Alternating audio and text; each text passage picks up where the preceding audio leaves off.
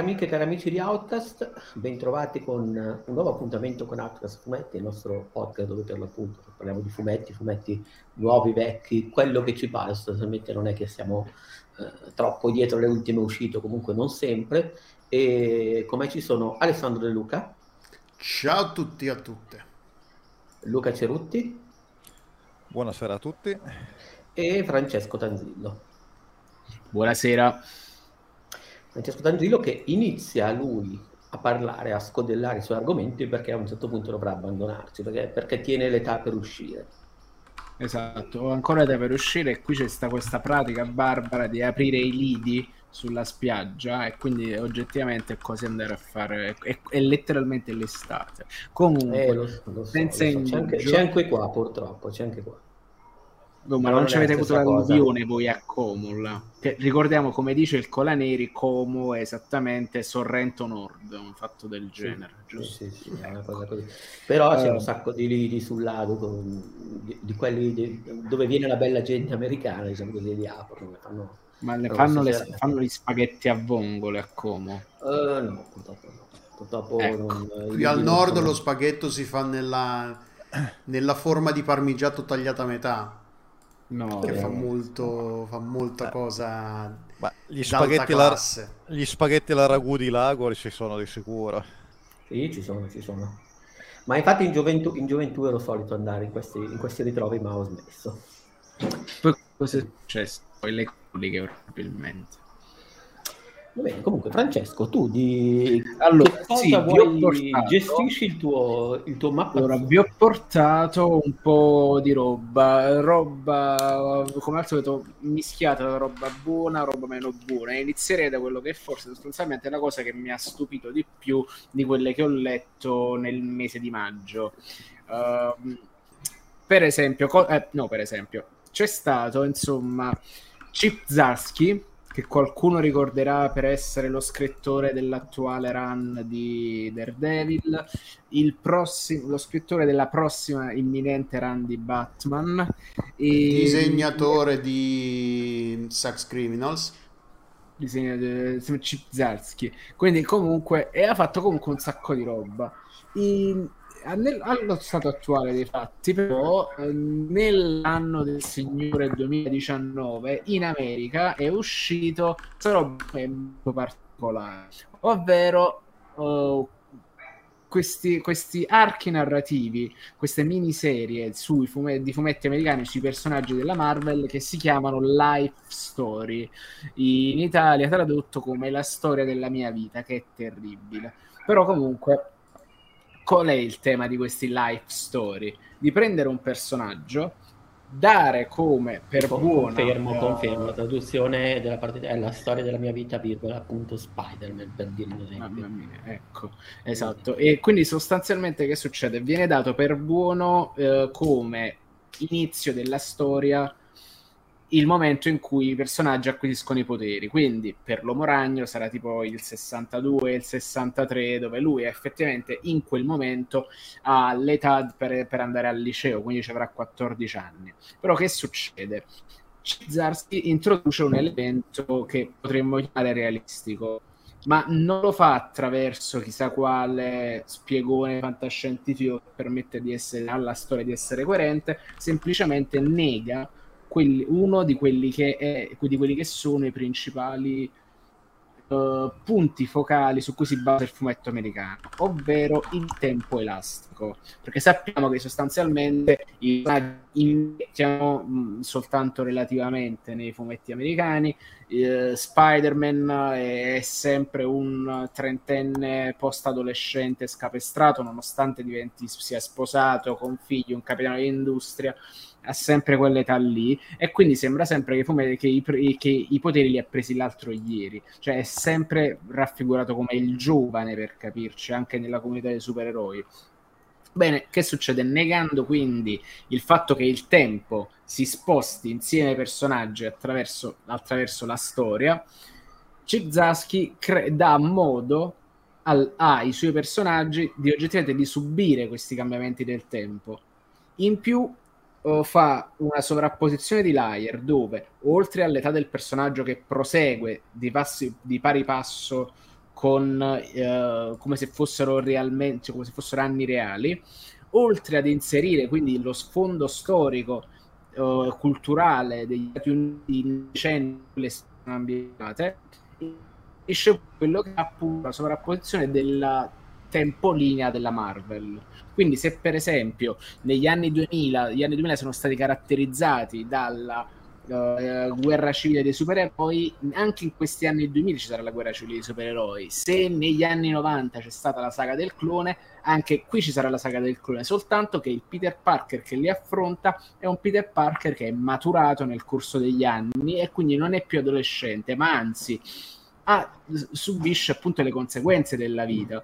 E mh, se vogliamo anche dal punto di vista del eh, realismo che viene scelto per raccontare queste cose c'è anche un altro presupposto nel senso che i personaggi non sono così tanto disposti a subire le conseguenze dell'essere, dell'essere non fumetto per capirci uh, Mary Jane a un certo punto si rompe il cazzo di stare con questo tipo che sostanzialmente è sempre preso dalle sue cose, non è un padre affidabile, non è un compagno affidabile, quindi a un certo punto fa armi e bagagli e se ne va e lo lascia.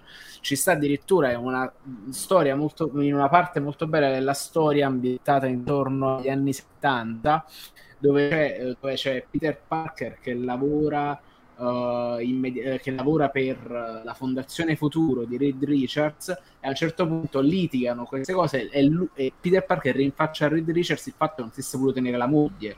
Quindi è abbastanza Uh, cioè non è morbido come eh, sarebbe morbido un dove sarebbe il, il fumetto là fatta e so- sostanzialmente fa una specie di bignami ipercompresso in sei numeri di quelle che sono tutte le vicende fondamentali della storia dell'uomo ragno. Quindi per capirci, uh, negli anni 60 il suo dilemma più forte è quello, se da grandi poteri derivano grandi responsabilità, allora dovrei intervenire nella guerra in Vietnam, dovrei a questo punto letteralmente prestare soccorso a questa gente perché sono cittadini americani io pote- potrei salvare delle vite. Cioè è abbastanza è abbastanza singolare. Per esempio, invece, negli anni 70, quando ci sta il momento in cui deve appunto c'è, c'è il momento topico famosissimo della morte di Gwen Stacy, viene, viene, le cose succedono in maniera più, tra virgolette, uh, credibile, sempre tra, c'è, c'è la, soprattutto c'è il presupposto della prima saga del clone, quella vecchia, dove appunto il personaggio del professor Warren prende clona uh, Stacy per affibbiare il clone a Peter e tenere una Gwen Stacy per lui. Cioè è abbastanza, tra virgolette, crudo in quello che racconta perché si prende sostanzialmente la libertà di far ricadere sui personaggi le conseguenze che i fumetti non hanno. In più c'è questo invecchiamento, sono le fasi della vita che cambiano, il personaggio che toccato da questi eventi matura e reagisce uh, ogni volume in, è intervallato da 10 anni, quindi anni 60, anni 70, eccetera.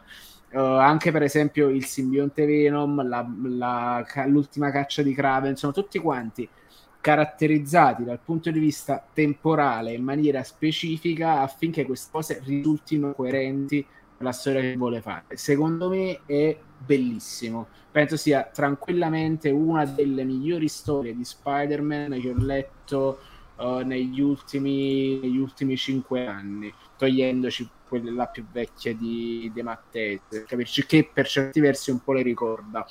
Ai disegni c'è Mark Bagley, che molti di voi ricorderanno come il disegnatore dello Spy- del, di Amazing Spider-Man degli anni 90 ma soprattutto quello che con Brian Michael Bendis ha lanciato su, con Ultimate Spider-Man la linea Ultimate. E sotto questo, sotto questo, punto di vista non è che sia cambiato molto dal punto del disegno qua ti, ti, ti fa arrivare la cosa come se fosse ancora fresca. Quindi soprattutto nelle parti lui è giovane eh, sembra appunto di guardare quelle storie specchiate in modo diverso. Uh, forse mostra un po' il fianco perché sostanzialmente è un disegnatore che non si è evoluto nel corso degli anni e quindi è ancora quel disegnatore lì. È tra virgolette un po' è, è un problema soltanto relativamente parlando. Però serve la storia molto bene perché è, molto, è, è, è sempre molto leggibile quindi secondo me c'è anche una, un'ottima correlazione tra tutte le parti testuali e le parti grafiche, quindi non ci sta mai la box fastidiosa soltanto per riempire una tavola che altrimenti sarebbe di combattimento. I dialoghi sono molto belli perché appunto sono perché è su questo è, cioè il focus de, non è tanto soltanto l'azione perché alla fine lo sappiamo come vengono portati avanti questi scontri, sono proprio le relazioni interpersonali che cambiano tra i personaggi che sono diversi che sono molto forti. Per esempio, un altro momento molto toccante è quando c'è l'ultimo saluto a Flash Thompson, a Flash Thompson prima che parte per il Vietnam. Il saluto sulla tomba di Flash che nel fumetto dopo che dice ah, se io fossi stato uh, in Vietnam uh, sarei riuscito a salvarlo, quanti avrei potuto salvare è affascinante, mentre dall'altra parte si vedono, ma anche come sono caratterizzati gli altri personaggi della Marvel che appaiono è veramente molto bello secondo me. Quindi ci sta Capitan America, va in Vietnam, però che succede? Vede quello che sta succedendo e lui difende i vietnamiti, che è una roba che, che effettivamente ti aspetti e dall'altra parte invece c'è Stark che vende le armi e fa, eh, fa, il solito merda che Tony Stark nei fumetti e lo fa senza scrupoli. A un certo punto lui cerca di fare una scalata aggressiva alla, alla compagnia di Peter Parker per capirci. Quindi è veramente un ecco è, è un, è un bignami della, dell'universo Marvel dal punto di vista di Spider-Man e dal punto di vista di Chip Zarsky. Ora, di queste life story, uh, cioè è stato un progetto che è andato molto bene. Uh, sempre Chip Zarsky e Mark Bragley hanno fatto, hanno fatto uscire un annual dove appunto raccontano invece cosa è successo al J. Jonah James di questa storia. Che lui crea gli ammazzaragni, crea lo scorpione, alla fine diffama un sacco di gente, è coinvolto male in alcune circostanze e va in carcere. In carcere incontra Norman Osborn e ci sta questi momenti molto da della libertà, per capirci tra tutte e due, che in fin dei conti lui si rende conto che cioè J. Jonah Jameson, J. Jonah Jameson a confronto con eh, Norman Osborn si rende conto che Norman è una merda e che non vuole che l'odio cieco di una persona uh, vede l'odio cieco di una persona dove può portare e decide che praticamente non può far più parte di questo gioco. Norman gli lascerà una tuta potenziata per sconfiggere l'uomo ragno, mentre invece lui esce dal carcere e va a combattere lo scorpione e combattendo lo scorpione da anziano morirà di infarto in questa, in questa sorta di redenzione quindi è veramente molto, molto, molto, molto bello sotto tutti i punti di vista e non è stupefacente dal punto di vista di come si dipana la trama, anche se secondo me qualche colpo di scena di situazioni che uno non si aspetta ci sono, ma il valore appunto è nell'affresco collettivo che riesce a tratteggiare, sovrapponendo appunto la storia americana alla storia della Marvel in un, un prodotto coerente sempre del Life Story è uscito allora prima di tutto questo qua è uscito in Italia nel gennaio 2020 lo trovate edito Panini Comics ovviamente e è uscito anche un Fantastici 4 Life Story ma non l'ho ancora letto ed è scritto e disegnato da gente completamente diversa quindi è un, produ- è un progetto che è andato molto bene sono veramente molto curioso di vedere se verranno portati altri personaggi quindi per me è bomba, veramente consigliatissimo. Uh, per parlare invece di qualcosa molto più classico, ho, fatto il solito recuperone di eh, roba Bonelli, per capirci. Ora, molto serenamente ho fatto il solito mischione di roba che esce per le librerie, uh, fumetti in volumi francesi e roba da edicola. Allora, partiamo da quello che probabilmente è il più tra virgolette, vecchio, perché è il... Allora, vale la pena ricordare che in, nel mese di maggio uh, c'è stato sulle pagine di Tex il grande ritorno del suo, della sua nemesi per eccellenza, che è Mephisto. Cioè, Mephisto è, eh, alle, all'epoca, all'anagrafe Steven Dickart, è sostanzialmente un illusionista, ovvero è un'elaborazione di alcune figure topiche della cultura americana che sono gli intrattenitori itineranti, uh, che come poteva essere Udini, per capirci. È una figura specifica incredibilmente legata alla cultura del West, perché mh, noi adesso li guardiamo con disincanto, sappiamo oggettivamente che quelli che stanno facendo sono trucchi di prestigiazione, ma all'epoca erano, erano visti come una cosa da lasciare senza fiato e appunto soprattutto tutto perché il West di Tex Wheeler è un western uh, assolutamente poco artefatto. Cosa faceva questo Mephisto? Era sostanzialmente sfruttava il fatto che era un artista itinerante per portare informazioni uh, avanti e indietro alla, uh, alla frontiera sul Messico durante, durante, la guerra, appunto sulla frontiera del Messico. E, inizia soltanto come spia, tra l'altro è protagonista di, cioè protagonista è antagonista in una splendida serie di 4-5 volumetti anche del Tex Wheeler dove racconta sostanzialmente le sue origini come spia. Um, che succede? Nel volume che vi porto, vi porto avanti è il brossurato e raccoglie sostanzialmente, come già abbiamo parlato di Zagor contro Ellinger, tutte le avventure di Tex contro Mephisto, che tra l'altro è interessante perché di volta in volta che Tex lo incontrerà, Mephisto sarà sempre più un avversario sovrannaturale e in, in un western così prosaico è un elemento abbastanza discordante e questo lo rende sicuramente affascinante, se non fosse che bisogna un attimo scendere a patti col fatto che la prima apparizione in questo volume raccoglie, tra l'altro... Volume, volume scusami, che si intitola? Allora, il volume si intitola Tex contro Mephisto, la gola della morte. Okay, sì. E tra l'altro e... anche, la, anche, una bellissima prefazione, proprio che sì, sì, perché... Di, perché Francesco me l'aveva segnalata e, e, indaga davvero la storia di, questo, di quelle che sono le fonti del personaggio e spazia moltissimo, tra l'altro, sul, sull'illusionismo, su come un certo tipo di iconografia poi è finita nel personaggio di Mephisto, ad esempio gli aspetti diabolici, tra virgolette, del, del esatto, costume e esatto. cose di questo tipo. Eh, per cui Ma... già solo per quello vale veramente, vale, è interessante. Anche un po' come alla fine sia stato un po' il rappresentante del text di drogarsi cioè alcune avventure di Mephisto, soprattutto in determinati anni, andavano pesantemente nel regno del text di drogarsi. C'erano poche che, altre. Che è una roba rarissima il text di drogarsi comunque.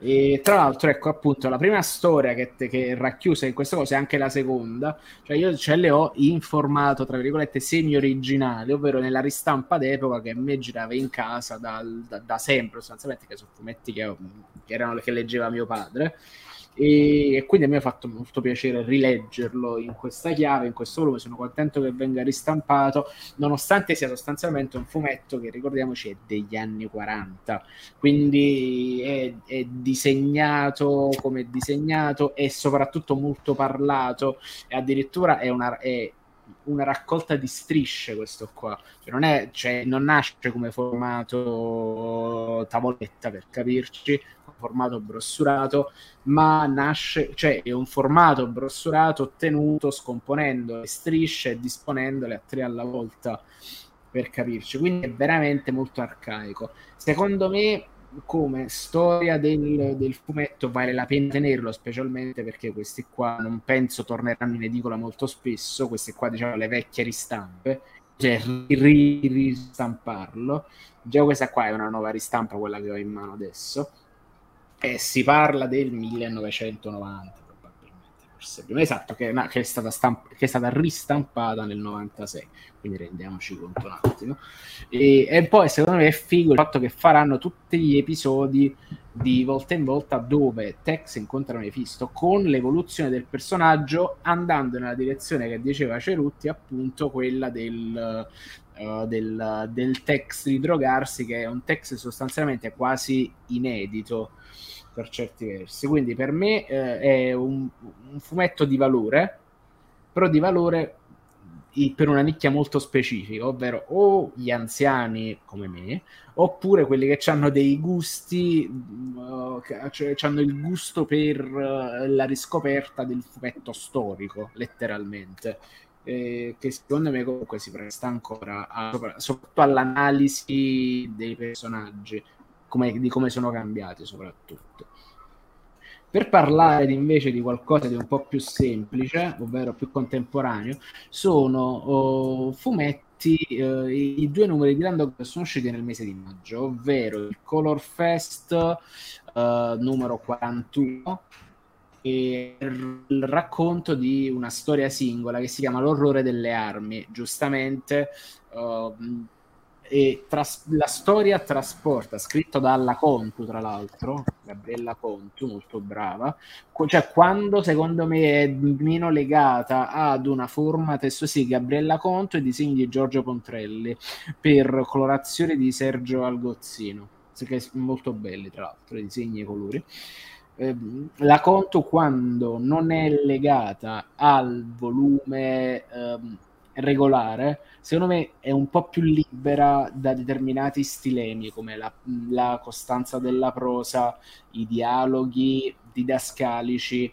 Quando si libera da quelli che, qua, che sono i legacci sostanzialmente del fumetto Bonelli, fa un lavoro splendido. Quindi l'orrore, della, l'orrore delle armi per un solito espediente narrativo di apparizioni di fantasmi in un cimitero Dylan Dog è trasportato al fronte durante la prima guerra mondiale. Quindi quella che è sostanzialmente ricordata come una delle, pe- delle peggiori carneficine che hanno letteralmente s- s- divelto l'Europa e divelto la storia letteralmente. E ricordata come Grande Guerra, Prima Guerra Mondiale è una terminologia impropria che non piace a molte persone, non piace agli storici, però ce l'hanno insegnata così da ragazzini, noi eravamo stronzi, però vabbè. Mentre quindi la Grande Guerra lo porta sul confine francese a doversi appunto barcamenare tra vicende di soldati, è quasi un un full metal jacket dei, di, di Dylan Dog, se vogliamo. È una storia molto delicata, molto toccante, i disegni sono molto belli e appunto secondo me esce in un momento abbastanza interessante, storicamente parlando, a appunto a sottolineare la capacità editoriale di prendere dal profondo ca- cassetto in cui sono tenute tutte le storie di Landog e far riuscire al momento giusto. E questo secondo me era il momento giusto per far riuscire, infatti è ancora più sentita secondo me, molto consigliata anche questa. Quella che mi è piaciuta di meno e mi sento di tranquillamente di, di consigliare di non soffermarsi più di tanto è il Dylan Dog serie regolare 429 la bestia della brughiera e abbiamo ai testi che carica che non l'ho ancora comprato. Ah, se ai testi c'è Luigi Mignacco disegni di Corrado Roy mi viene a dire nessuno nessuno nessuno in, in forma smagliante Uh, per capirci è la solita divagazione sul tema del lupo mannaro americano a Londra con delle piccole variazioni postmoderne più delle parti del mastino dei Baskerville per capirci per reinterpreta il topos dell'orrore nella brughiera soltanto che non lo fa secondo me in una forma particolarmente brillante. E non, non, mi è piaciuto tantissimo. Lo stesso, eh, lo, st- eh, lo, stesso, oddio, mi sono già dimenticato come, come si chiama il disegnatore. Uh, lo stesso Roy non lo trovo in forma smagliante, quindi si vede che è sostanzialmente un poco. È una di quelle cose che sono state tirate fuori, un po', diciamo un poco per, per, riempire.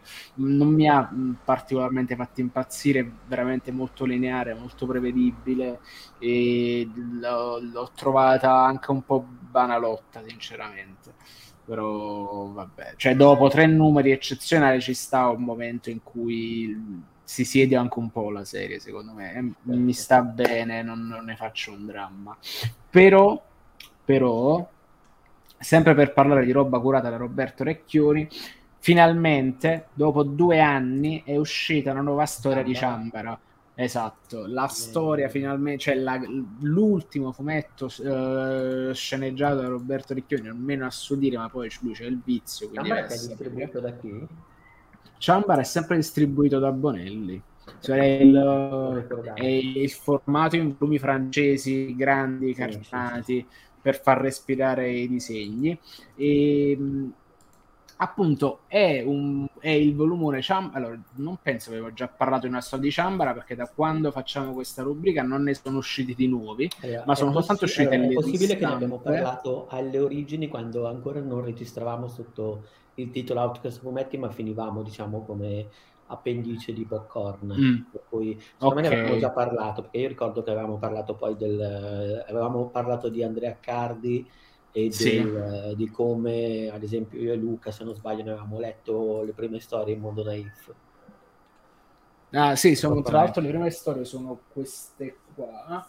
Cioè, no, le prime storie finite. Cioè, questo qua è il primo volume della serie ufficiale, Ciambaro, con questa rivisitazione del personaggio di Toshiro Mifune in, uh, in Rashomon, per capirci. Okay. O anche nei, nei Sette Samurai. Dipende da dove lo vogliamo prendere. E detto, io lo trovo... è un fumetto clamoroso, secondo me. E, però in realtà le prime storie sono uscite per la serie Le Storie, ovvero il brossurato antologico da edicola che si prendeva appunto la licenza di, di spaziare su temi diversi con autori ogni volta diversi, disegnatori diversi. I, due volumi delle storie sono stati prima raccolti in un volume per Bao, che io ho la fortuna di avere con questa carta. Eh, infatti, ecco per quello, perché, perché ce l'avevo, lo avevo in, se non sbaglio, di Bao. Ecco, tra l'altro, bello, bello, bello, bello. Soltanto che poi hanno deciso di dare un seguito a queste storie e le hanno ripubblicate sotto, sotto eh, tabelli, appunto nel formato francese, quello che sta andando tantissimo in libreria adesso.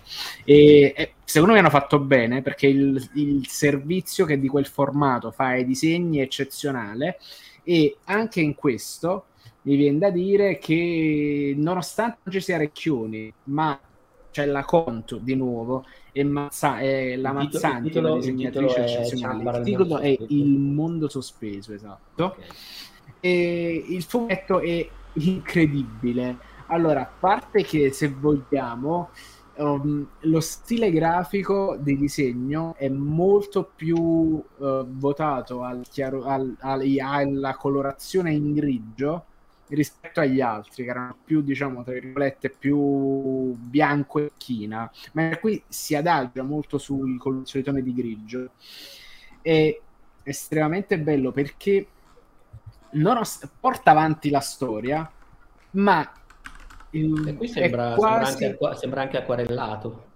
Sembra anche acquarellato, sì, acquarellato col grigio praticamente, invece di essere appunto fatto a china fatto... come disegna a card, esatto. Come disegna a card e... oppure come card, alla Vagabond, esatto. diciamo così.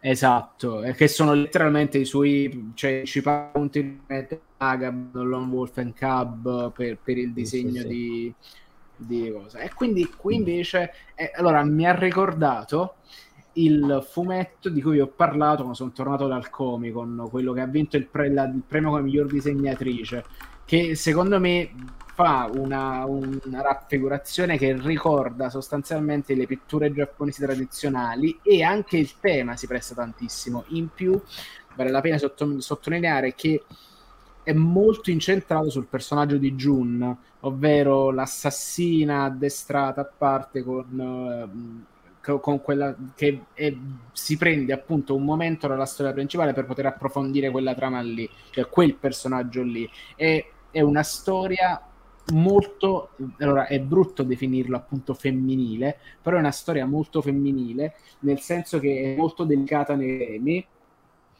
uh, è, è, molto delicata nei temi e, e, il disegno segue appunto quella cosa lì.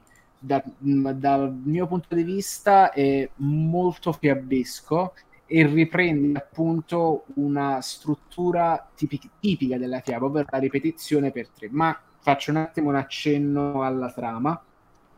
I nostri protagonisti arrivano in un villaggio, trovano un barbaro maschero disegnato in maniera clamorosa, quindi lo apri, c'ha questa roba bellissima, ultra dettagliata, disegnato appunto, cioè na, veramente da, da far uscire fuori di testa. Quando sapevo che non c'era cardio, ho detto, mm, non lo so se sarà figo comunque, l'ho aperto, è figo comunque. Cioè, non c'è proprio da, da pensarci.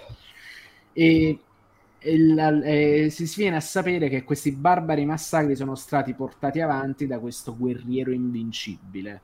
Ho detto, ma come si può battere un guerriero invincibile? Ho detto, andiamo andare a dare la caccia, dobbiamo fare questo, dobbiamo fare quello.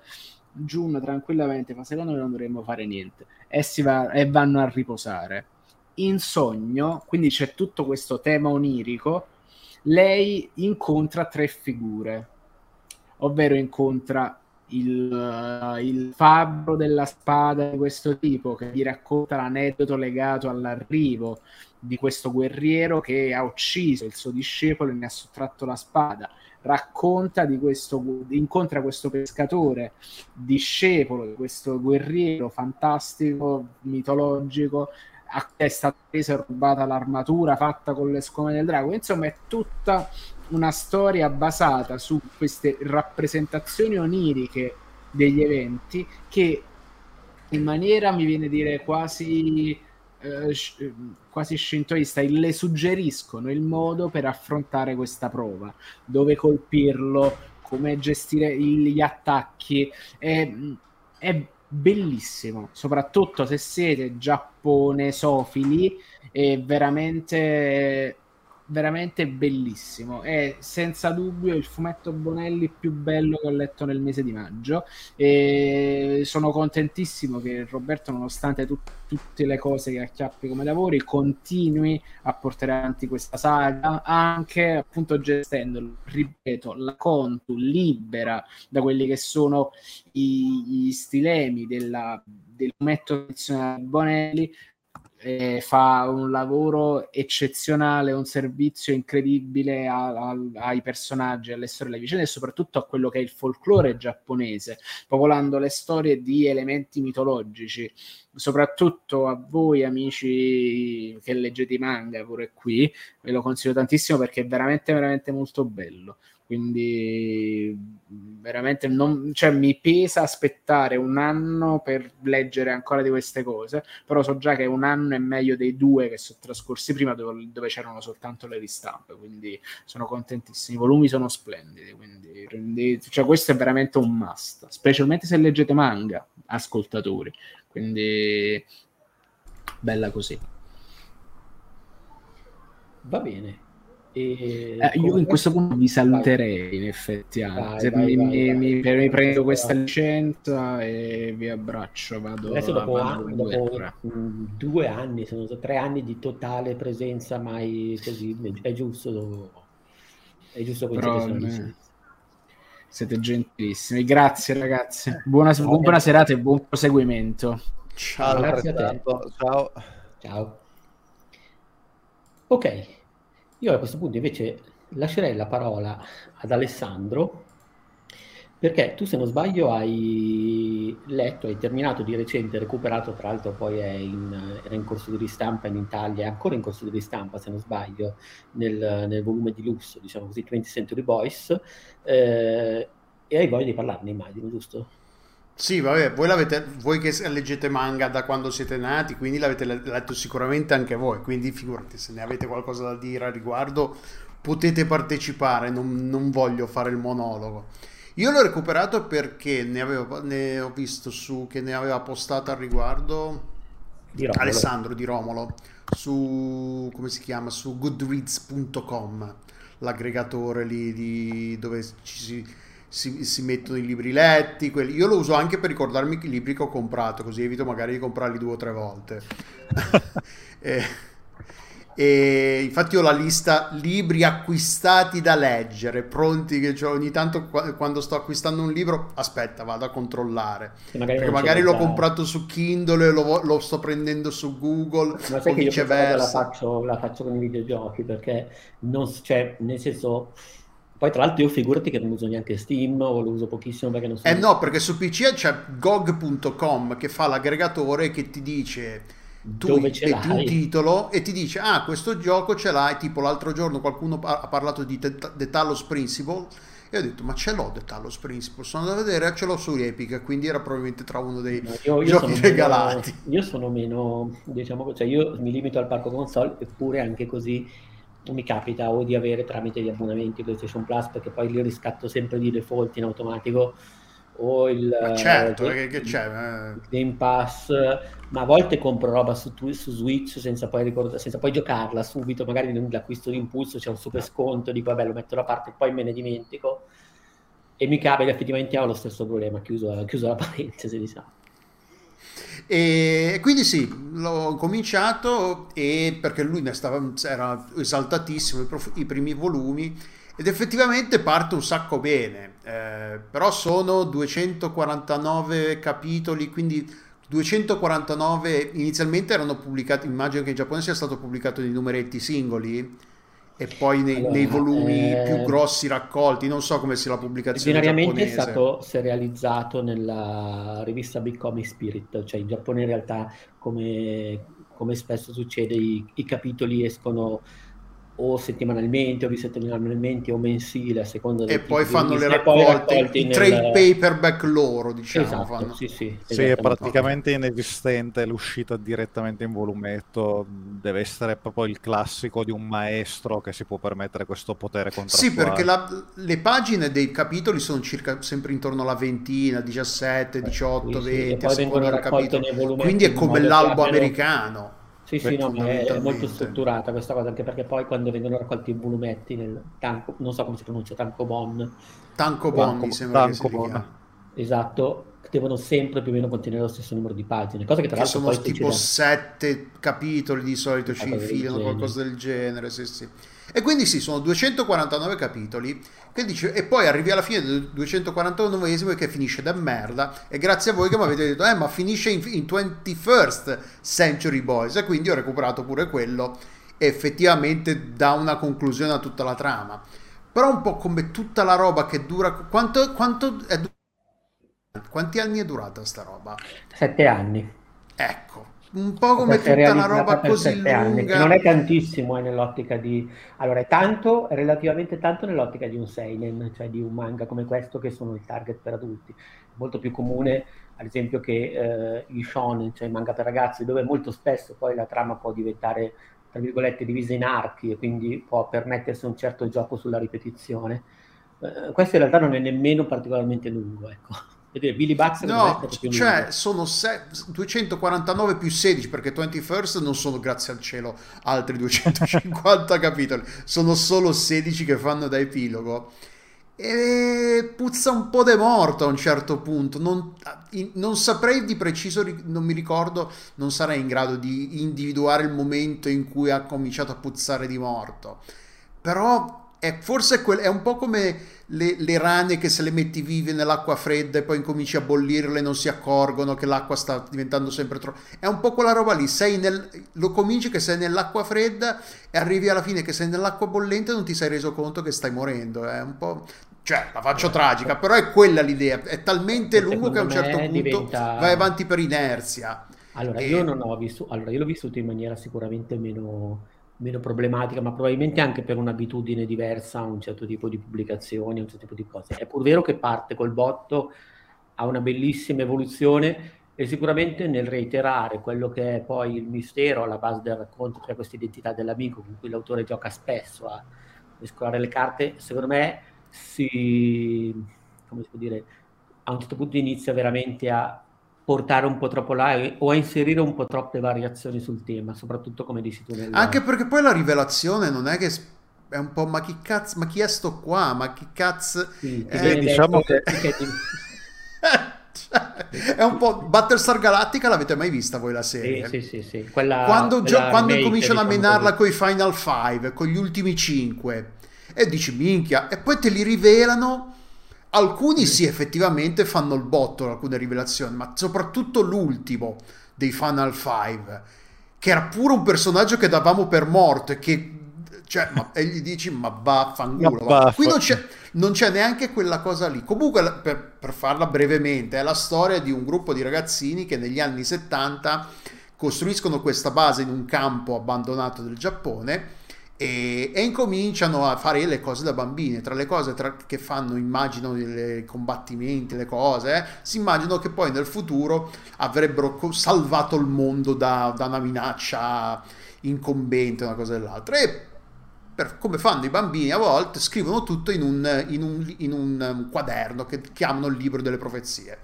Eh, se non che a un certo punto cominciano a succedere negli anni a, ca- a poco prima degli anni 2000 quindi 90 e qualcosa 97 Anni 98 90, forse sì. Sì, perché Tardi sono anni ragazzini- 90 loro sono incominciano- ragazzini tra gli anni 60 e 70, quindi vivono, sì sì, cioè loro vivono il primo boom giapponese del dopoguerra, tra virgolette. sì, quando erano tutti ancora- carichi di soldi in Giappone sì sì cioè non, non totalmente, non il pieno benessere, però iniziano a vivere la contaminazione con l'America, con un certo tipo di musica, cioè, loro sono bambini in quel periodo lì. E, e a alla fine, verso la fine degli anni 90 incominciano ad esserci, a succedere un po' cose strane, gente che viene ammazzata in modo strano, col sangue completamente prosciugato. Tra l'altro non spiegano mai come glielo prosciugano il sangue inizialmente o, glielo, o, o è una roba, forse me lo sono dimenticato io, i primi morti che muoiono dissanguati. Forse li ammazzano con le prime, col, col prototipo del virus. Sì, fondamentalmente è il- l'effetto del virus ti induceva, è come, è come in Mission Impossible 2, ti eh, induce un'emorragia devastante. e Era proprio il virus, il, il chimera di, eh, di Mission di Impossible, Mission 2. Impossible 2. E quindi lo, incominciano a, a succedere un po' di cose strane e a un certo punto, dopo sta cosa la lasciano un po' nel non detto per un bel po', Kenji, che è il protagonista, che era il, capo- il capetto della banda di amici negli anni 70 e poi da adulto capisce un po' glielo dico, forse glielo dicono addirittura, non mi ricordo, forse glielo dice qualcuno che praticamente fondamentalmente quello che sta succedendo è tutto quello che loro avevano scritto nel libro delle profezie.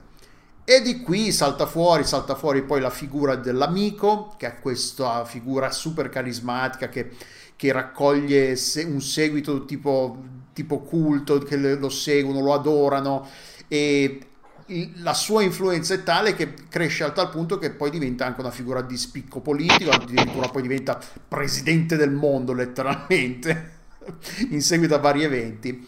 E come di- diceva Andrea Peduzzi prima, inizialmente parte un sacco in- interessante questo andare avanti e indietro tra il passato e il futuro, cioè tra il passato e il presente, i paralleli, i personaggi, vedere come i, i- i- i bambini, come erano da bambini e poi come, che è un po' anche una, una riflessione sul crescere, su tutte le idee, i sogni che hai da bambino e poi ti devi, abba- devi scendere a compromessi con la realtà e non, purtroppo la realtà non è sempre molto divertente. Kenji che deve stare dietro alla figlia, eh, alla nipote che è la figlia della sorella che è sparita in, in, eh, in Circostanze circostanze misteriose inizialmente e poi anche lei si scopre come è coinvolta, cosa c'entra, tutto...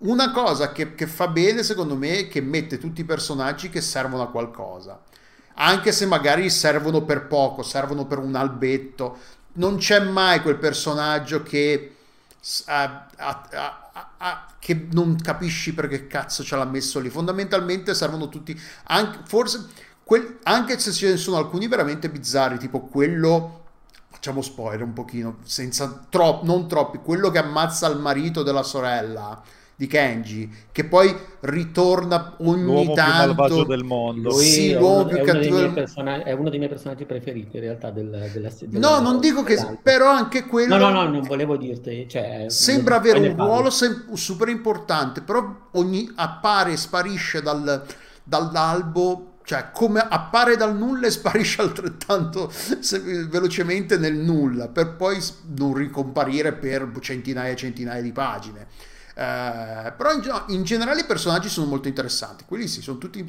è la storia che non ce la fa secondo me a durare così tanto. Anche perché poi tutta questa cosa che, dei, che, che, che, che sia, tutte, sia una roba che era nata da bambini allora ti, comincia un po' a, a, reggersi sulle gambe dei bambini, peso, il peso di una roba da adulti sul, su delle gambe di, di, da bambino. E poi le motiv- quando cap- ti spiega le motivazioni è, è, tutto sto casino per sta roba, sto emotivo. Cioè, forse è anche, la, è anche rappresentativa della banalità del male, non deve essere necessariamente una roba super, cioè può essere, non deve essere necessariamente il milione di dollari di eh, Austin Powers, cioè la banalità del male a volte è veramente una puttanata, una roba insignificante da cui scaturisce un casino enorme. Però secondo me dura troppo, veramente a un certo... Cioè, ultimi, gli ultimi capitoli li leggevo molto distrattamente, giusto per inerzia, perché erano andati avanti. Eh, e va in, una roba così lunga ci sono tanti, tanti alti e bassi. E il problema è che se gli alti sono molto alti, i bassi sono anche altrettanto bassi, nel senso che la disparità tra i momenti migliori della, di, di, dei quanti sono? 265 capitoli in totale? La disparità tra i eh, momenti migliori e i momenti peggiori. se non sbaglio sono 249 più 16 più esatto. Quindi sono 265 se non, se non ho sbagliato il conto. E la disparità tra i momenti migliori che sono veramente belli fa, cioè, fa, contro, da, fa, da, fa da contraltare la qualità di quelli peggiori che effettivamente si trascina veramente a fatica perché poi c'è sempre qualcosa, qualcuno che trama. Eh. Mi ha ricordato un po' un altro. Io di manga ne ho letti veramente pochissimi. Uno, di ho, uno dei pochi che ho letto da adulto era uh, Death Note. E anche quello è uno di quelli che la prima metà è bellissima e poi la seconda metà è da spararsi nei coglioni, ma proprio una roba, dici, ma perché? Ma chi te l'ha fatto, cioè chi gliel'ha fatto fare lo capisco, ma perché ce, lo, ce l'hai dovuto infliggere? Eh, ma sai, lì Death Note secondo me già rispetto a 20 Century Boys ha avuto un percorso editoriale diverso e... Eh... Io, io, sono, io Death Note sono entrato sull'onda perché non mi ricordo perché era diventato... Sì, no, a un certo no, punto è diventato famoso... Di a, anche a noi masse non iniziate. 10 anni fa se non sbaglio. Forse perché ne avevano fatto il film e poi è uscito la serie tv mm, qualcosa del genere ma poi in generale era molto penso fosse proprio è... il, c'è stato un momento in cui era sulla bocca di tutti il film arriva molto dopo il film molto è di dopo. cosa di tre anni perché fa perché io qui i fa. volumi che ho li avevo comprati quando ero in Inghilterra sono infatti in eh, edizioni in, potrebbe essere della Viz, 2006, della Viz inglese sì sì è probabile e quello è un altro manga che secondo me, cioè la prima parte fondamentalmente è diviso fondamentalmente letteralmente a metà, quindi mentre è diverso 20th Century Boy è diverso perché non ha questa netta divisione in archi narrativi, temporali, è tutto un po' mischiato, va avanti con cadenza regolare. Sì, ci sono dei salti di temporali piuttosto ampi, tipo di qualche anno, tipo tra il 2014 e quando... Molto più, è molto più romanzesco come struttura. Sì, sì, tra il 2000, eh. tipo il 2014, quando incomincia il terzo anno dell'era ami- dell'amico, quelle cose lì, ci sono quei salti temporali grossi però a livello narrativo non, non c'è mai questa impressione che sta ric- raccontando una storia diversa, sta semplicemente andando avanti con quello no, che ha cominciato. Alla fine, quando a un certo punto in qualche modo viene meno quello che era l'antagonista principale e subentrano eh, sì, i, sì, gli sì. altri antagonisti, rientriamo nell'ottica. Cos'era? V si chiamava Z? come cazzo?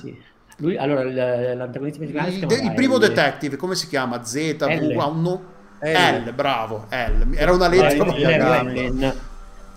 Quello... Finché c'è L, Death Note è bellissimo, è spettacolare. Bello, Poi sparisce senza entrare nei dettagli perché magari ci sono quando non c'è più L, Madonna. E cercano eh... di ripristinarne diciamo, è, sembra, sembra, quando era morto Superman c'erano i cloni di Super, i vari Superman. Eh sì, è quella roba lì, sì. È un po' quella roba lì, però lì secondo me c'era proprio l'idea dell'editor che scassavano le palle agli autori e quindi... Ah no, ma sì, ma lo capisco. Anche perché tra sarà stata una roba di super Note... successo e ha detto vai avanti perché lo vendiamo come il pane. Tra, sta roba, tra l'altro loro, se non dopo Death Note e magari adesso ti consiglio magari di darci un'occhiata a Delo, ma proprio per curiosità, avevano fatto Bakuman, che è la storia di due ragazzi, uno sceneggiatore e un disegnatore. Obbligati che... a scrivere. No, che, beh, in sostanza anche perché è la storia di due, cioè è praticamente uno, loro hanno deciso di raccontare eh, il percorso di mangaka, che è poi il loro percorso. Sono... Che tra l'altro c'è anche in 20 Century Boys un po' sta cosa dei mangaka. Po' meta. E loro hanno raccontato questo percorso attraverso uno shonen, cioè utilizzando praticamente il tipo di ritmo e di struttura del manga per ragazzi che poi in parte è quello di Dead Note, anche se in realtà Dead Note è molto più seinen per certi versi. Però in generale loro poi raccontano e lì effettivamente vedi anche quanto la figura dell'editor può portarti fuori strada. Cioè loro di fatto parlano anche attraverso questo manga di quella che probabilmente è stata anche la loro stessa esperienza. esperienza. Sì, sì, non, non lo metto in dubbio. Si sì, vede sì. proprio come a un certo punto loro hanno un editor che in buona fede eh, dice però forse sarebbe meglio fare così, loro ci, essendo giovani gli danno retta, cioè, e l'editor non è che li vuole coglionare, cioè l'editor semplicemente ha un'idea diversa e loro decidono di perseguirla e non funziona bene, quindi è una cosa interessante. Fateli scopà, così debotto, senza senso. Mm, decide di cambiare il registro, sì sì, però ecco ti dico, eh, è interessante secondo me constatare questa cosa su Dead Note perché è molto evidente e non è un... cioè tu poi magari sei più legato al versante americano e quindi ti arriva, però per i manga arrivare in una cosa come quella che sono i capitoli conclusivi di Dead Note o comunque la parte in cui a un certo punto viene meno un certo tipo di tensione e si cerca di ricrearla in maniera un po' artificiosa. E 20, 21 Century Boys che cioè, a me pesa molto meno proprio perché tra virgolette ho ingollato molta più di quella merda. Quindi, forse è quello, forse eh, avete... senso, ma veramente ti dico, proprio perché poi è chiaro, se leggi Monster, che è l'opera che ha fatto eh, l'autore di Century Boys prima, è molto più concisa. Cioè, quella potrebbe... Quanti capitoli, meno... Se ne vale la pena, magari lo leggo. Quanti capitoli allora, no, ne vale assolutamente la pena. Eh, dovrebbero essere, penso sia la metà di 20 Century Boys. Okay. Allora, le tematiche sono molto simili ed è un tipo di tematica che secondo me lui ha continuato e continua a scrivere anche adesso che fa, eh, come si dice, aiutami. Cioè che i, bambi- i, bambini sono degli stronzi, no, no, la no, sua tematica centrale. In realtà, in realtà, secondo me, il suo argomento, il suo cuore della, della sua narrazione, che c'è, in, io in realtà l'ho amato moltissimo, 20 Century Boys, e ho digerito molto meglio anche quella che può essere, che, che, che capisco che ad alcuni possa appesantire, senz'altro. Eh, a me affascina molto quello che fa eh, collateralmente. È chiaro che la storia principale, come dicevi tu, è ovviamente fantapolitica. Eh, è, il, il, mio problema non è neanche che non è verosimile, perché poi non è il problema della verosimiglianza, no, è che no, nel, no. Ho capito... a un certo punto oh. fai fatica a credere nel, anche nel mondo. Cioè, ma, se, ma senza... secondo me lui stesso lì si è fatto un po' prendere la mano. Non è un caso, secondo me, che eh, col suo lavoro più lungo successivo che è Billy Bat, dove di, di fatto ricerca, perché poi eh, se vai invece a leggerti Pluto, ad esempio, che invece è molto più chiuso, con Pluto lui ha preso praticamente quello che era ehm, Tatsuan Atom, eh, com'è che lo chiamiamo? Eh, Astro Boy. Astro, Astro Boy, cioè lui ha deciso praticamente di prendere Astro Boy, il, il manga di Osamu Tezuka, e di praticamente utilizzarlo per costruirsi una storia molto più verosimile, cioè come se praticamente un autore prendesse Topolino e lo utilizzasse per costruire una storia molto più verosimile e cupa nel mondo di Topolino, tra virgolette, e ci mette dentro sempre le sue solite tematiche che sono complottismi segreti di altissimo profilo, eh, la natura del male, così. E questa è una cosa che lui, di nuovo in Pluto, è una, cosa, una, una storia molto più breve e gli riesce bene. E in Monster che secondo me gli usciva anche molto bene. Monster che tra l'altro non è il suo lavoro d'esordio perché aveva fatto anche un racconto sulle ragazze del Giulio se non sbaglio e anche altre sì, cose. no figurati lui eh, aveva fatto cioè in Italia abbiamo di pubblicazioni sue abbiamo la primissima fu addirittura Pineapple Army che uscì Bravo. ancora ai tempi di eh, magazine Granata Press. di Granata Press poi eh, c'è stata la più famosa, di cui ci fu anche l'animazione arrivò in Però Pineapple Ermi non era scritto, era solo illustrata. Era solo, no, lui era solo disegnatore. Poi c'è stato Yavara, che era invece appunto la storia sulla ragazza del judo. E poi eh, penso che arrivi 20 Century Boys. Adesso la, non, non, mi chiedete mai le cronologie. quando è uscito? Io, io, non l'abbiamo detto, ma di, que, di che anno è?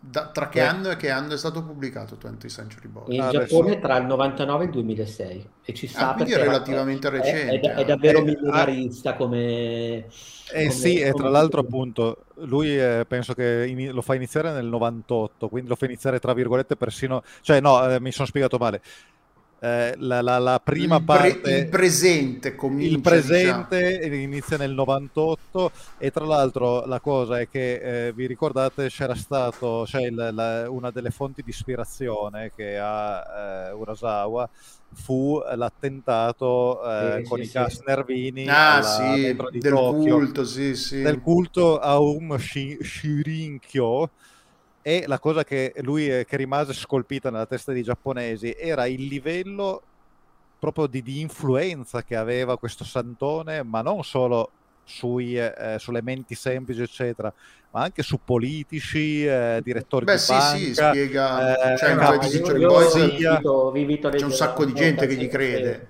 se non l'avete mai fatto, mh, mm, beh, molto famoso in realtà, però la raccolta di interviste, la raccolta da Murakami e, e nel, nel, volume Underground ha raccolto interviste sia tra i, terroristi, tra i terroristi che in qualche modo avevano compiuto quel tipo di azione, sia tra le vittime sopravvissuti, i parenti delle vittime, e ricostruisce un mondo veramente, tra l'altro è un, è un, è un, essendo un'inchiesta è incredibilmente asciutto per essere una storia di Murakami. Murakami. Tra l'altro, parentesi, non è un caso che la politica di Murakami, che per molti versi è lontana, in altri è vicina anche a quella di Urasawa, perché subiscono sempre il fascino per questo tipo di, di natura del male condizionamenti sociali. Eh, proprio uh, Urasawa, se vogliamo, lui è, un, è, appassionato dalla natura innocente del male, è una cosa... Sì cioè come, come il, il, male peggiore possa anche nascere da, dalla cosa più, eh, neanche la banalità del male, ma la cosa più inaspettata. Cioè, sì. Prima che dicevi di, eh, del fatto che eh, ti, ti, sei un po' hai sospeso, diciamo, hai sospeso la sospensione di incredulità. Uh, anch'io, io addirittura non ho letto 21, 21st Century Boys. Sì, perché, lì, perché qual... i, 20, 20, 20, 20 finisce veramente de merda, eh, diciamo. Perché arrivo lì, non la patisco così tanto il finale, però in effetti dico... Vabbè, però io mi dire ho... sì, non ce n'era bisogno. Sì, no, anche questo è vero. No, no, ma cioè... io lo, lo, capisco, cioè, pur essendo uno dei miei manga preferiti in assoluto, io l'ho riletto più volte tutto. Cioè, ammetto, capisco che a un certo punto diventa inutilmente ripetitivo nel reiterare quel mistero lì. Però ma di contro... Sopra... Scusa, vai, perdonami. No, no, eh, no, volevo dire, ma soprattutto non è neanche la rip- cioè quella ripetitività è forzata. Io dico la mia impressione, poi non sapremo mai a meno di sì, non riuscire a intervistare Urasawa. Naoki, se ci senti, sei il benvenuto quando, Sicuramente. quando vuoi. vieni pure, non, non, ci formalizziamo, puoi connetterti anche ora. Ehm, però il... Ehm, cioè, secondo me la questione è che a un certo punto lui, tra virgolette, si è tradito.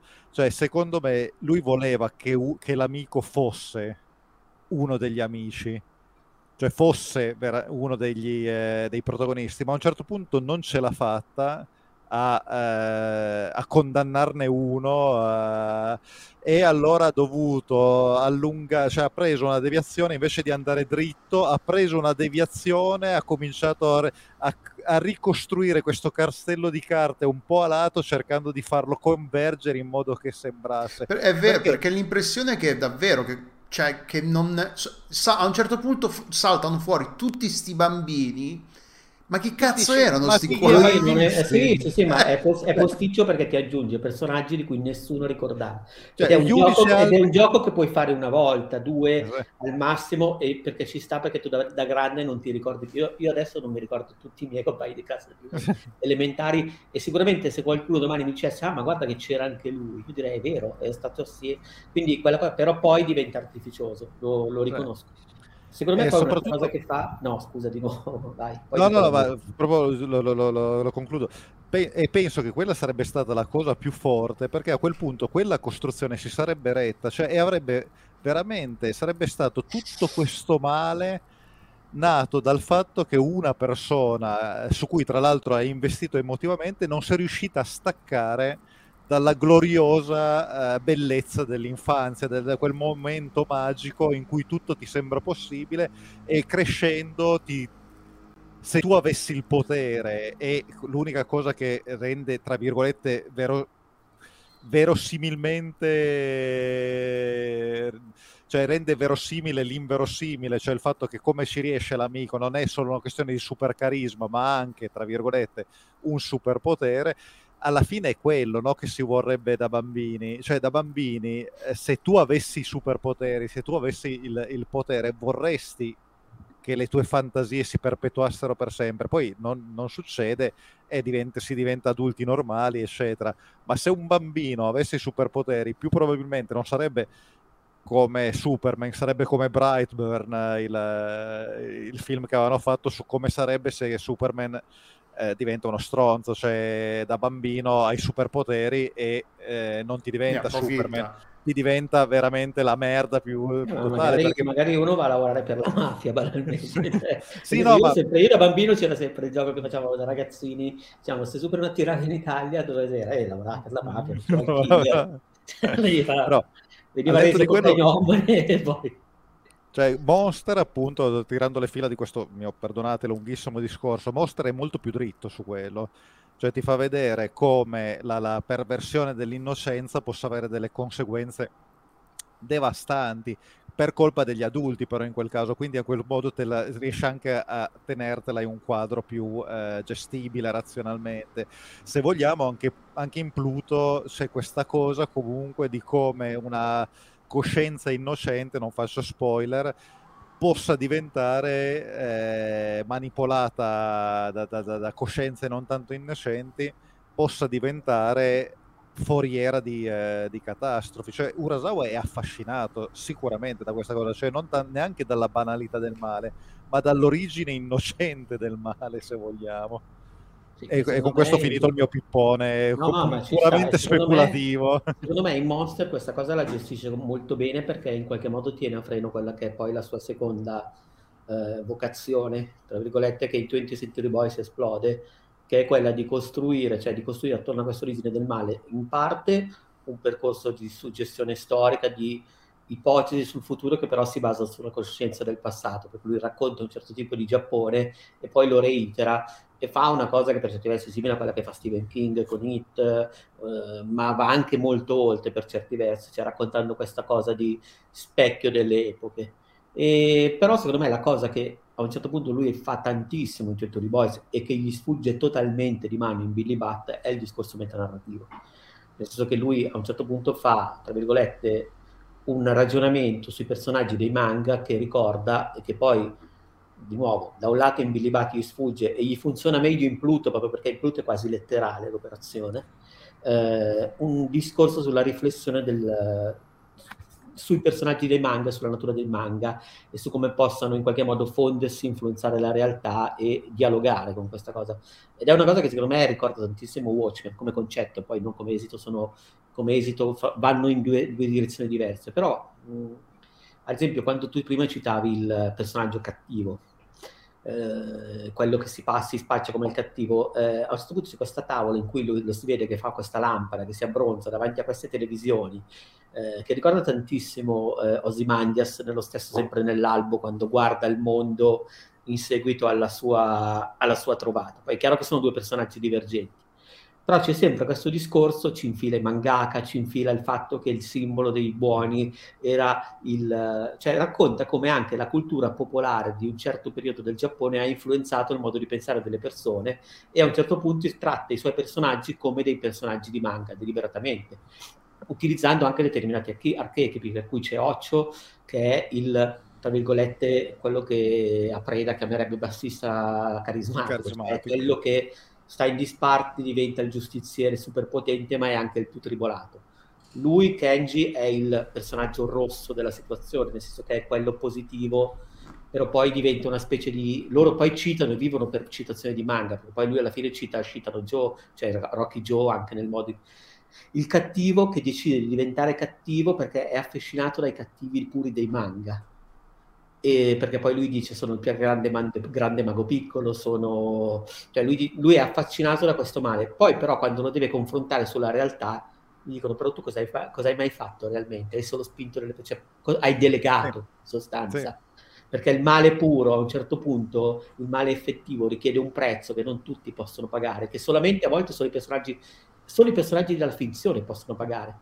Anche perché esiste una circostanza che secondo me in Murasawa è molto chiara, dove in realtà non esistono personaggi veramente negativi. Ognuno persegue, cioè anche quelli che agiscono da cattivi, o si convincono di esserlo, come appunto quello più cattivo di tutti, e, e poi si scontra con l'impossibilità di essere veramente così cattivo nel mondo, perché nemmeno Hitler, eh. per quanto fosse un pazzo genocida, era una persona che si alzava la mattina e probabilmente diceva oggi voglio fare un casino di male.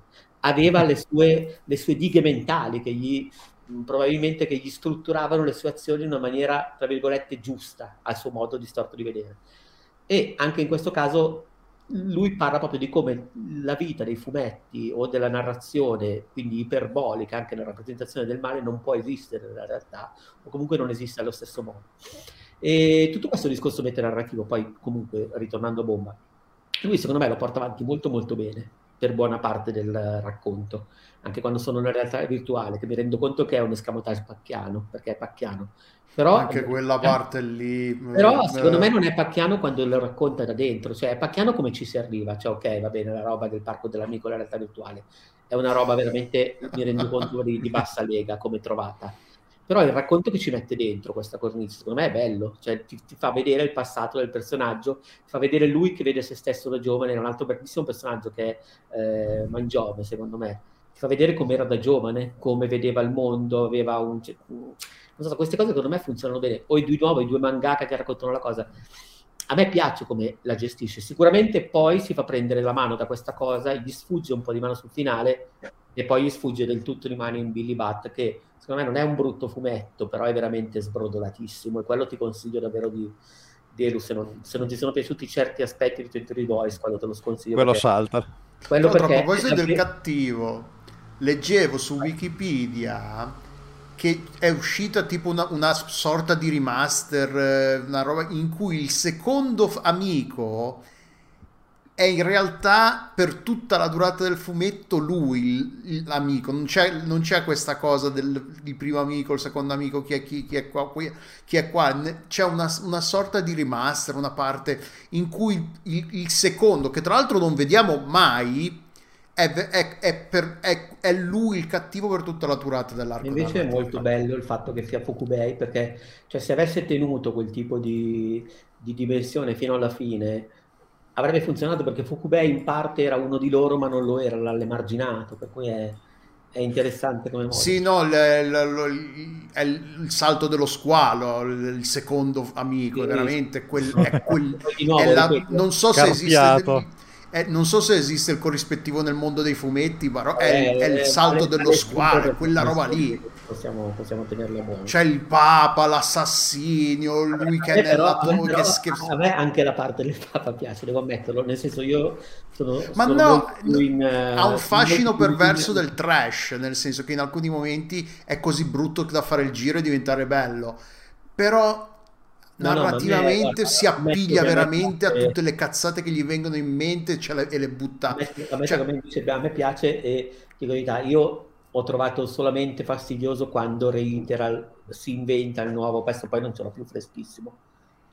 Però diciamo, oh, quando salta fuori l'ennesimo escamotage su chi era l'amico, la maschera, il sostituto, cioè lì sì. davvero un po' troppo. Per me, veramente quando carica il Per me la parte, la parte papa, la parte resuscitato, così... I due bambini vestiti uguali con la maschera uguale. Sì, che, quello, che non, non, quello non mi piace, però secondo me tutte le varie speculazioni, eh, come si può dire fantapolitiche sul futuro sono, le ho trovate sfiziose quasi tutte, anche perché no, sì, no, fine... lui racconta un po', cioè lui parte da quello che era il sentire giapponese degli anni 90, vissuto da uno che è stato ragazzino negli anni 70. Quindi tu prendi... Lui, praticamente... Quanti anni ha lui? Eh, era per, praticamente coetaneo dei suoi personaggi, mi sa. Ah, ok, quindi... Quindi tu prendi uno che è stato praticamente ragazzino subito dopo la contestazione, quindi fai conto l'età di Otomo, Akira, cioè se ci pensi è un immaginario molto simile. È del 60, è nato nel 60, quindi sì, è letteralmente... È, è, è, all'età Otomo, dei bambini, Otomo dei, ragazzini. Del 50, Otomo è del 54 e in Akira racconta un uh, Giappone futuristico, distopico, dove ci sono le Olimpiadi di Tokyo, perché lui sostanzialmente racconta le cose che lui ha visto da bambino e racconta anche quella generazione che era stata eh, aveva sfiorato la, la, la, protesta politica degli anni 70 e poi si era ritrovata un po' spiazzata all'inizio degli 80, quella generazione di mezzo. E loro sono quei personaggi lì, perché comunque non fa mai vedere che loro eh, vivono i coinvolgimenti politici del Giappone, non hanno mai completamente l'età giusta per questa cosa qui. E non lo so, mi, io, io, trovo affascinante come poi prenda le robe dei manga e faccia anche la, questo male, questo, cioè il fatto che poi alla fine sia tutto finto, sia tutto posticcio, sia tutto eh, artificioso nel mondo in cui lui, nel mondo finto passato che mette assieme. Cioè, metto di queste robe lì, tutto sommato, interessano anche al di là del loro essere probabilmente trash. Sono, ti ripeto, capisco però che quando lui reitera la stessa roba per più volte, alla fine, soprattutto il gioco dell'identità, quello rompe il cazzo. Ma alla fine, cioè, come lo dicevo, è, è, anche non riesco veramente a identificare un momento, una cosa in particolare, tipo Final Fantasy VIII, mi ricordo chiaramente che c'è un momento della storia in cui ho detto ma andate a fanculo, ho, gio- ho spento il gioco e non l'ho mai più rilanciato. Ah, veramente? No! Quando, sc- quando scoprono che erano, tutti, che erano tutti cresciuti insieme all'orfanotrofio e che avevano perso la memoria perché usavano i, le summon. Lì ho detto, ma andate a fanculo, ho spento il gioco, mai più rilanciato, perché lì veramente mi sono pre- sentito no, no, preso allora, allora io, come... io, io rispetto qui ho una soglia di tolleranza verso la cazzata giapponese, della, verso la sparata giapponese molto più alta. Cioè, proprio... No, no, ma Qui invece in 20th Century Boys non ho, non, non, non ho, il momento preciso in cui, ah no, questa è la cazzata che e da qui è stato, è, è, è stato un, un, una discesa verso il, il, pozzo di merda, non ce ne, no. Però è, un, è, una discesa lenta e inesorabile che, che parte bene piano piano. Eh, sì, ogni tanto risale ma poi riprende a scendere e no, e ti, se ti dovessi dire col senno di poi al me di che poi l'ho, l'ho letto in fretta perché poi si legge velocemente poi c'avevo tutto l'ho letto beh, vaffanculo. L'ho letto se al me di un mesetto fa di un mesetto e mezzo fa potessi telefonarmi sai che c'è Ale? Lascialo perdere alla fine. Poi chiami quello più vecchio. Però no, cioè, è divertente poi non... Fantasy 8 che tanto poi arrivi cioè, lì cioè, poi alla fine non sono pentito, Dio è stata la cosa peggiore che abbia mai letto nella mia vita. Poi è anche la scusa per chiacchierarne qui con voi, quindi va bene. Cioè, non è, un, è stato un dramma, però sì. Eh, mi, as- cioè, mi, aspettavo di più, forse anche perché Alessandro, forse i primi volumi effettivamente sono molto fighi. Ma anche io l'ho sempre spinto tantissimo e ti ripeto di nuovo, secondo me è anche davvero una questione di sensibilità verso un certo tipo di racconto e, e di soglia di tolleranza, eh, ci mancherebbe altro. Quindi è, è, sicuramente quello. Di contro, secondo me se ti leggi Monster puoi trovare un racconto altrettanto interessante ma molto meno dispersivo. Sì, soprattutto che gioca molto di più a carte scoperte e questo paradossalmente diventa la sua forza. Cioè, e poi senza essere così su- il, esatto, il succo del discorso lì non è chi è chi, non è il colpo come, di scena, ma come ha fatto cosa e diventa molto più interessante. E soprattutto come lo puoi raggiungere, come lo puoi eh, fermare. Come... Cioè, io dico solo... potresti, tro- potresti tro- un'altra cosa che potresti provare a fare se comunque qualcosa ti è piaciuto in Twisted Boys è, eh, vabbè, Pluto secondo me è veloce ed è molto molto bello, però lì magari entri nel merito del fatto che deve piacerti anche un certo tipo di operazione sul fumetto molto molto ah, consapevole. Sì, se, se, secondo me però c'è da dire che Pluto lo puoi leggere anche senza conoscere l'opera di no, Tezuka. Ma no, ma quello sì, proprio... ti basta sapere, ti basta sapere, ma no, allora, lo puoi leggere anche così, Basta, se, se, sai dell'esistenza di Tetsuo ma no sì Astro Boy figurati sì cioè, ragazzi non lo passano in tv più, ti diverte io, di più l'idea io e Luca abbiamo tu, Andrea mi sa che sei leggermente più giovane Luca è il più vecchio però noi siamo cioè io me lo ricordo Astro Boy in tv sulla tv italiana 77 eh. me lo ricordo anch'io ah, allora no, pensavo, eh, sì. facevo, pensavo fossi ah. più giovane quindi io me lo ricordo eh, sulla tv italiana e, eh, sto facendo crescere i capelli anche io me lo ricordo ma poi è, è, lì è divertente perché per esempio per Astro Boy si ispira a, nel momento in cui ad esempio ideati hanno eh, l'autore di Evangelion si era ispirato al, a uno dei personaggi di Astro Boy, al padre, perché in realtà Astro Boy è una storia estremamente tragica. Astro Boy c'è ma tutti questo... quei cazzo di fumetti che ci spacciavano da bambini no, se, no, li, se, se, scopri le storie cioè, i, i sottofondi di Astro Boy il peggiore era Galaxy Express 1999 che, cioè, che, che, poi io quando sono andato in Giappone poi parlando con gli amici giapponesi che eh, ci fa, ah sì, perché in Italia un sacco di roba, avevamo un sacco di cartoni animati, allora incomincia, ah ma dai, racconta che... Eh, sì. E praticamente ci sono arrivati tutti quelli che loro ave- avevano. E poi gli dici certi titoli dici, ma perché ve li facevano vedere da bambini? Quella? Ma da sono bambini. Ah, noi, perché da noi c'era l'assioma. Cartone animato è da bambini, era sì. sempre da bambini, per cui ci hanno fatto, scusami, adesso è vero che Kenshiro è per ragazzi, è, un, è uno shonen, no. così, ma era molto violento Porca puttana. Eh, le opere di Matsumoto, voglio Devil dire, Man, cioè, Devil Man è violentissimo, cruento, ma poi non si prendevano nemmeno la briga di censurare. Cioè, io capisco Dragon Ball, se lo guardi da bambino è perfetto, o Arale. E poi eh, sono arrivati al, al, al, alla, all'estremità opposta quando censuravano la quasi magia Johnny, censuravano quasi magia Johnny sulla TV, su canale 5, su Italia 1, cos'era. Eh, cioè, da, che dal che vale tutto negli anni 80 al oddio madonna, eh, ma è possibile che nessuno si preoccupi dei bambini degli no, anni 90. Nel senso, allora, eh, per dire Matsumoto per scrivere, cioè Matsumoto è uno che è quello di Galaxy Express. Eh, voglio dire, è un autore estremamente maturo che tratta tematiche filosofiche complesse in un mondo che è quello giapponese dove l'animazione non è mai stata necessariamente per bambini, cioè loro per, per manga e per animazione passano Era una forma di espressione. È una cioè, forma di espressione assolutamente trasversale, da noi no, in Italia non è stato così. E in generale in Occidente, per motivi anche per cui, per, per cui l'animazione d'essè è sempre stata tenuta in un certo modo e poi per l'influenza di Disney. Ma anche il fumetto, il fumetto sì, americano, sì, È nato, era una roba nata per bambini. Eh beh, perché si chiama pure comic, nel senso non eh. a caso. Cioè è, una, è un tipo di linguaggio che è nato in un modo diverso, poi si è evoluto. In Giappone invece è stata abbastanza sempre per dire Matsumoto per fare il Galaxy Express ha ripreso un'opera, questa cosa l'ho scoperto di recente leggendo un altro manga eh, Una notte sul pelo della Via Lattea, che è un, un racconto scritto da Keiji Miyazawa nel 27 ed è un'opera drammatica che parla della morte, una riflessione, cioè per cui... Ah, tipici argomenti con cui intrattieni i bambini prima di andare a dormire. Esatto, cioè è come se in Italia eh, prendono, fanno un film, una serie su eh, Aspettando Goro, cioè, o comunque una roba esatto. tipo, o così parlò Zarathustra, e decidono di, farne, eh, di farla vedere ai bambini perché, perché, se passa in televisione è per bambini, cioè, capisci? Non ha alcun senso, era una cosa... No, cioè, no, infatti... Io mi ricordo che a me affascinava vedere il Galacchesco, però da dire, quando arrivavo alla fine vedevo io... Ma io non ci ho capito, io mi ricordo che lo guardavo non ci ho mai capito un cazzo. Ma no, io, era lui che seguiva questo corpo meccanico.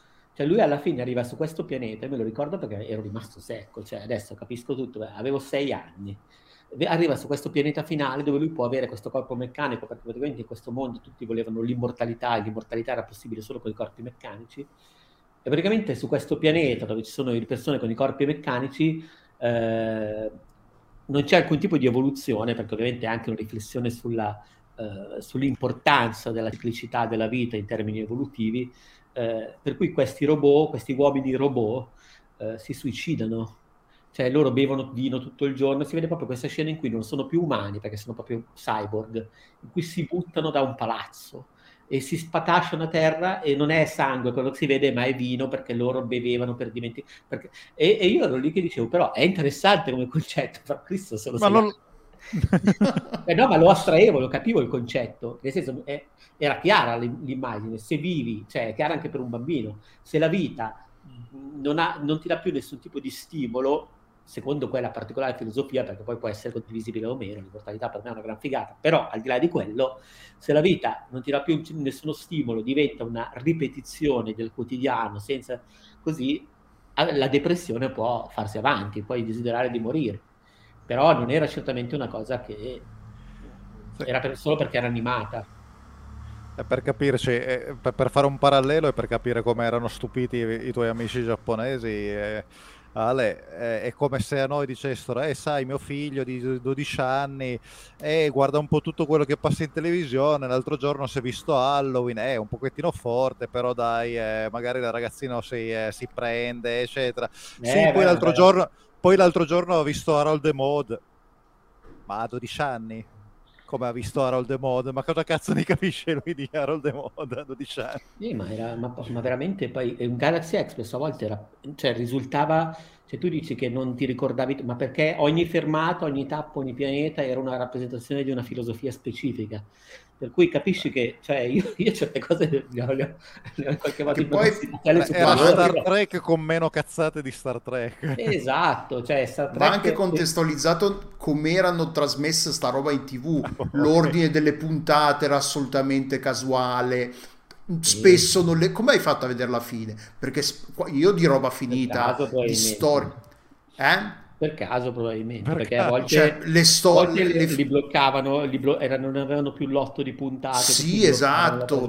Ma poi anche puntate mischiate, magari succedevano cose che dici, ma com'è possibile? Eh, poi, poi vedi la puntata dopo. Negli anime ah, c'erano, ma... i fi... c'erano i film, per cui magari c'erano eh, i film collaterali delle anime e le inserivano a caso perché tu vedevi personaggi che non sapevi chi fossero a momenti, in momenti casuali. Oppure, sì, sì, era, no, era, un far, era, un far, West in quel periodo, in quegli anni. Là. Oppure delle cose dell'uomo tigre, o anche ma questo non era morto due puntate fa. Ah, sì, una sì, puntata fa... prima. esatto. Cioè, ma questo non era morto, ma non era stato ammazzato sul ring con la testa battuta sul paletto. Gli aveva spaccato in, in testa quattro morto, sedie. Era, era morto di fronte ai figli piangenti, oh mio dio, papà, papà. Ecco, sì, l'uomo of tigre, un'altra roba. Io me lo ricordo che lo guardavo da ragazzino, ma porca puttana, era violentissimo. Beh, però anche, anche, per... anche, anche, per dire, no, era fighissimo, bello, bellissimo, però era comunque un, era un, una storia, un dramma sportivo veramente drammatico, con gente che beveva, andava in depressione, cioè io avrei sparato erano... in faccia. Era ah, attenzione, poi, poi, io finivo, poi io finivo cioè. per preferire troppo quelle cose. Cioè, io ovviamente poi sparandomi quel tipo di, di roba serializzata così interessante, così avvincente, poi dopo io non sono più riuscito a guardare la roba Disney con le canzoni, mi faceva cagare da bambino. Cioè, quella l'ho recuperata dopo per amore d'animazione perché ho iniziato ad apprezzare. Cioè, paradossalmente ho, ho recuperato a 18 anni tutte le robe per bambini, veramente pensate per bambini, perché mi affascinava l'animazione, la, cioè, la spada nella roccia, cose così, però da bambino le pisciavo, perché dicevo, ma cos'è sta merda? Che Io sto guardando roba. il Galaxy, eh, la roba della gente che si butta perché non vuole vivere, cioè, ma, ma cosa credi di dirmi? Io, io, sto guardando un, un, orfano sfruttato da, una, da un ex eh, pugile alcolista che spera di avere così la sua rivincita, che sì, cacchio me ne frega sì. di Biancaneve.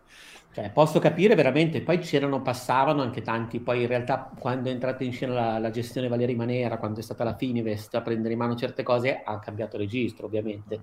Cioè, eh, ha, iniziato a dist- ha iniziato a distribuire cose molto più oltre a mettere la censura, anche robe più mirate, perché ad esempio c'è tra un uh, Kiss Militia piuttosto che eh, nuovo, Candy Candy. Sì, o Memole o Giorgi, che per carità anche Giorgi era bello drammatico, nel senso Minchia, che hanno tagliato, de- però era già molto più eh, avventuroso per certi versi.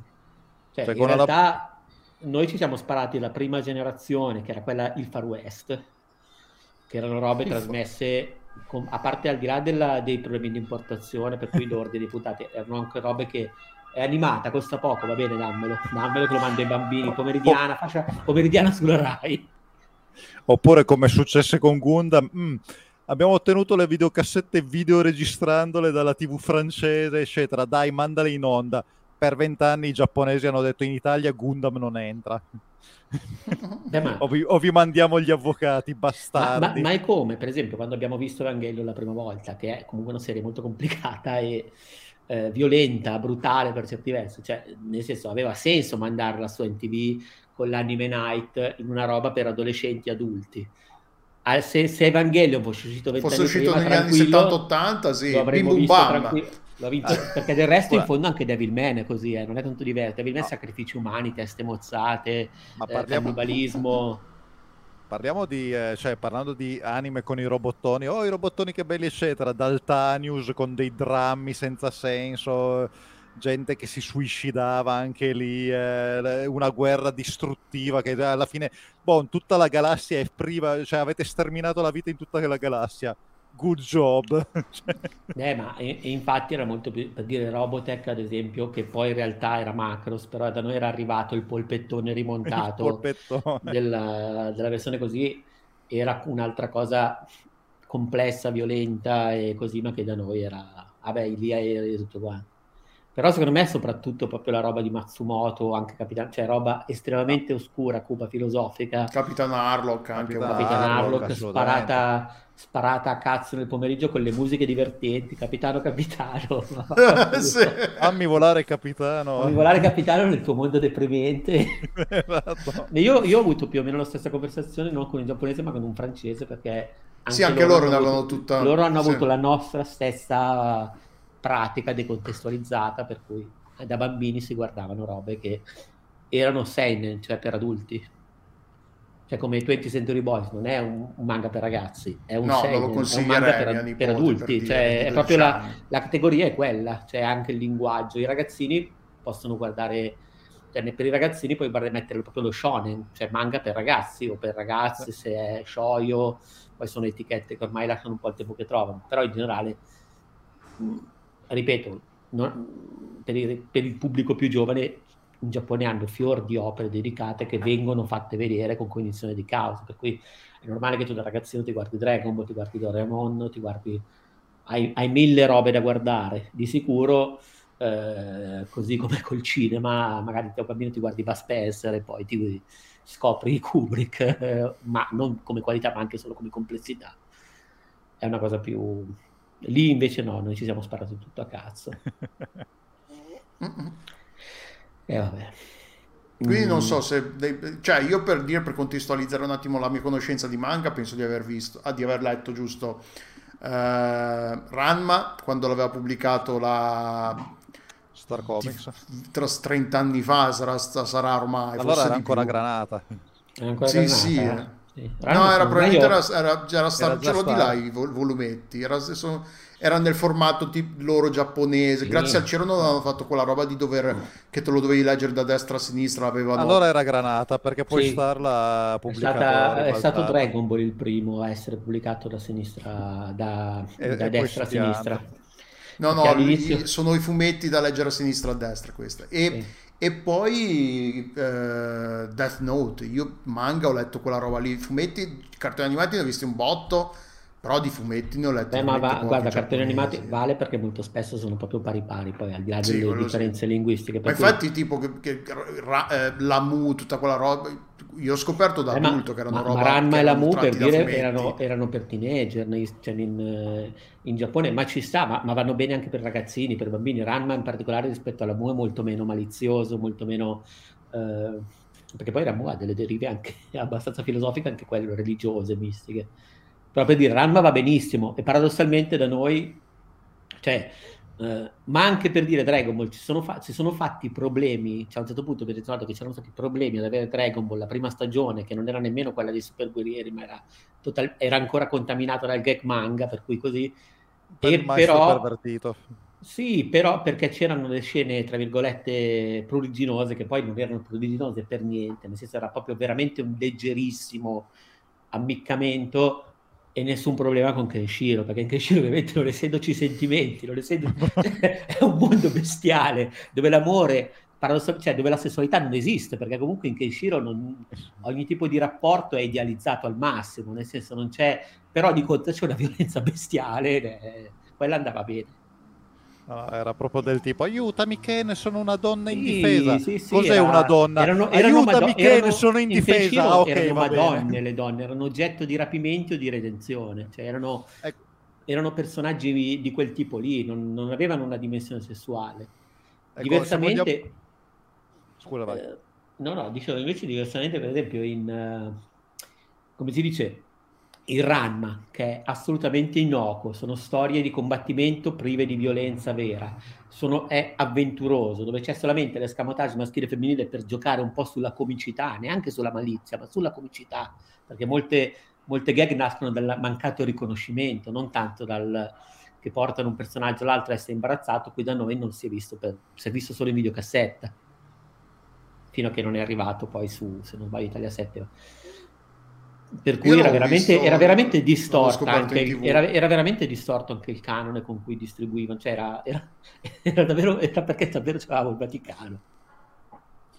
Cioè certe cose sì, certe altre la violenza, la tristezza, la cosa più cupa va bene però non deve esserci nessun accenno pruriginose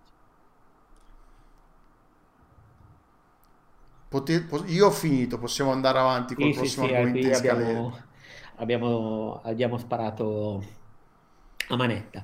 Eh, Luca, vuoi parlare tu di, di, uno degli argomenti che hai messo a caso okay. nel, in scaletta? Ti lascio carta bianca, Beh. se vuoi farmi allora, entrambi. Ehm, allora, facciamo, ehm, cominciamo già da, dall'angolo del recuperone, che ormai è, okay. visto che ultimamente non non, eh, cioè, leggo anche roba nuova, ma normalmente non pubblicata in Italia. Qua eh, parlo di una piccola cosa pubblicata in Italia, tra l'altro tempo fa, però ancora reperibilissima nei mercatini dell'usato e che mi sento di consigliare che è Geobreeders, che è un manga pubblicato da mm, eh, Planet Manga eh, ormai più di dieci anni fa, direi.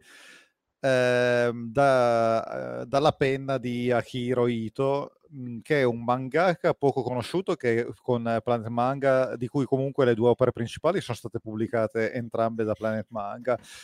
E eh, è un autore che non ha un tratto di disegno particolarmente eh, indimenticabile, è un onesto mestierante sul, eh, con il tratto potremmo dire giapponese classico, quindi eh, corpi un po' stilizzati, eh, grandi volti, grandi occhi, eccetera. Ha eh, però dalla sua quello che chiama un gusto fenomenale, del, cioè un senso fenomenale del ritmo e eh, del, mh, mm, eh, dello slapstick, se vogliamo. Ehm, facendo rapidamente la trama di Joe Breeders, si è ambientato in questa cittadina fittizia del Giappone, eh, Ayagane, in cui eh, imperversano eh, i, eh, quelli che vengono chiamati i gatti fantasma o bakeneko, eh, che sono fondamentalmente degli spiriti di origine sconosciuta che si presentano in forma di eh, felino normalmente, ma che come tutti, cioè come molti spiriti giapponesi, possono assumere anche fattezze umane e eh, mescolarsi con la popolazione sono a quanto sembra un'entità particolarmente dannosa, ehm, non curante della vita umana, guidata da scopi imperscrutabili che quindi causano stragi, vittime, eccetera.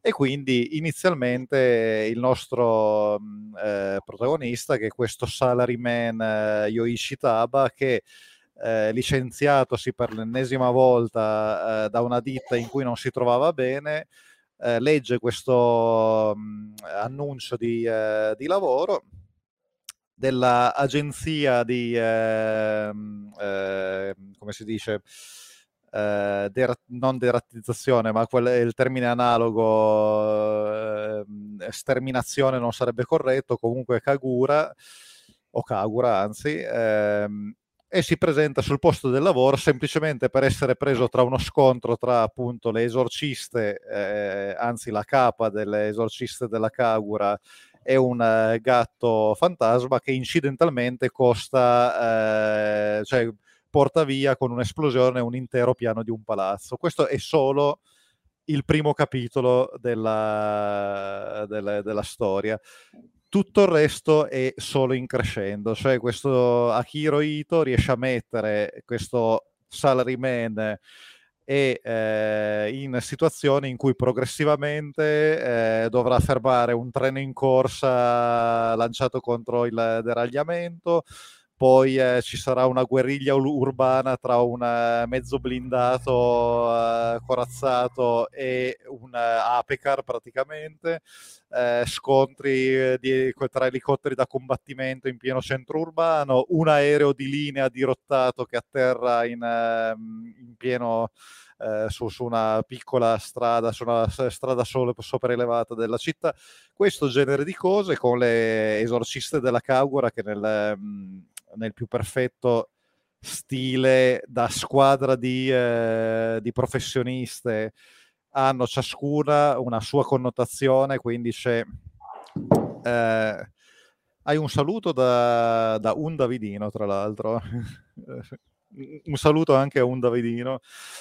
E, ehm, comunque, sostanzialmente eh, a, a, queste eh, riesce a fondere queste situazioni completamente assurde da action esagerato ehm, eh, americano, ma anche un po' alla Jackie Chan con eh, del, degli stilemi, tra cui quindi nell'agenzia Kaugura abbiamo la capetta ehm, eh, abbindolatrice tappa super energica, la pistolera disadattata, la contabile ferrea che è anche una maestra di arti marziali, la eh, ragazzina acquacheta che eh, riesce a che maneggia granate e coltelli da lancio, la guidatrice che riesce a guidare qualsiasi veicolo dal, appunto dall'Apecar all'aereo tutte queste cose, ma soprattutto la cosa in, che, che, fa morire è che nonostante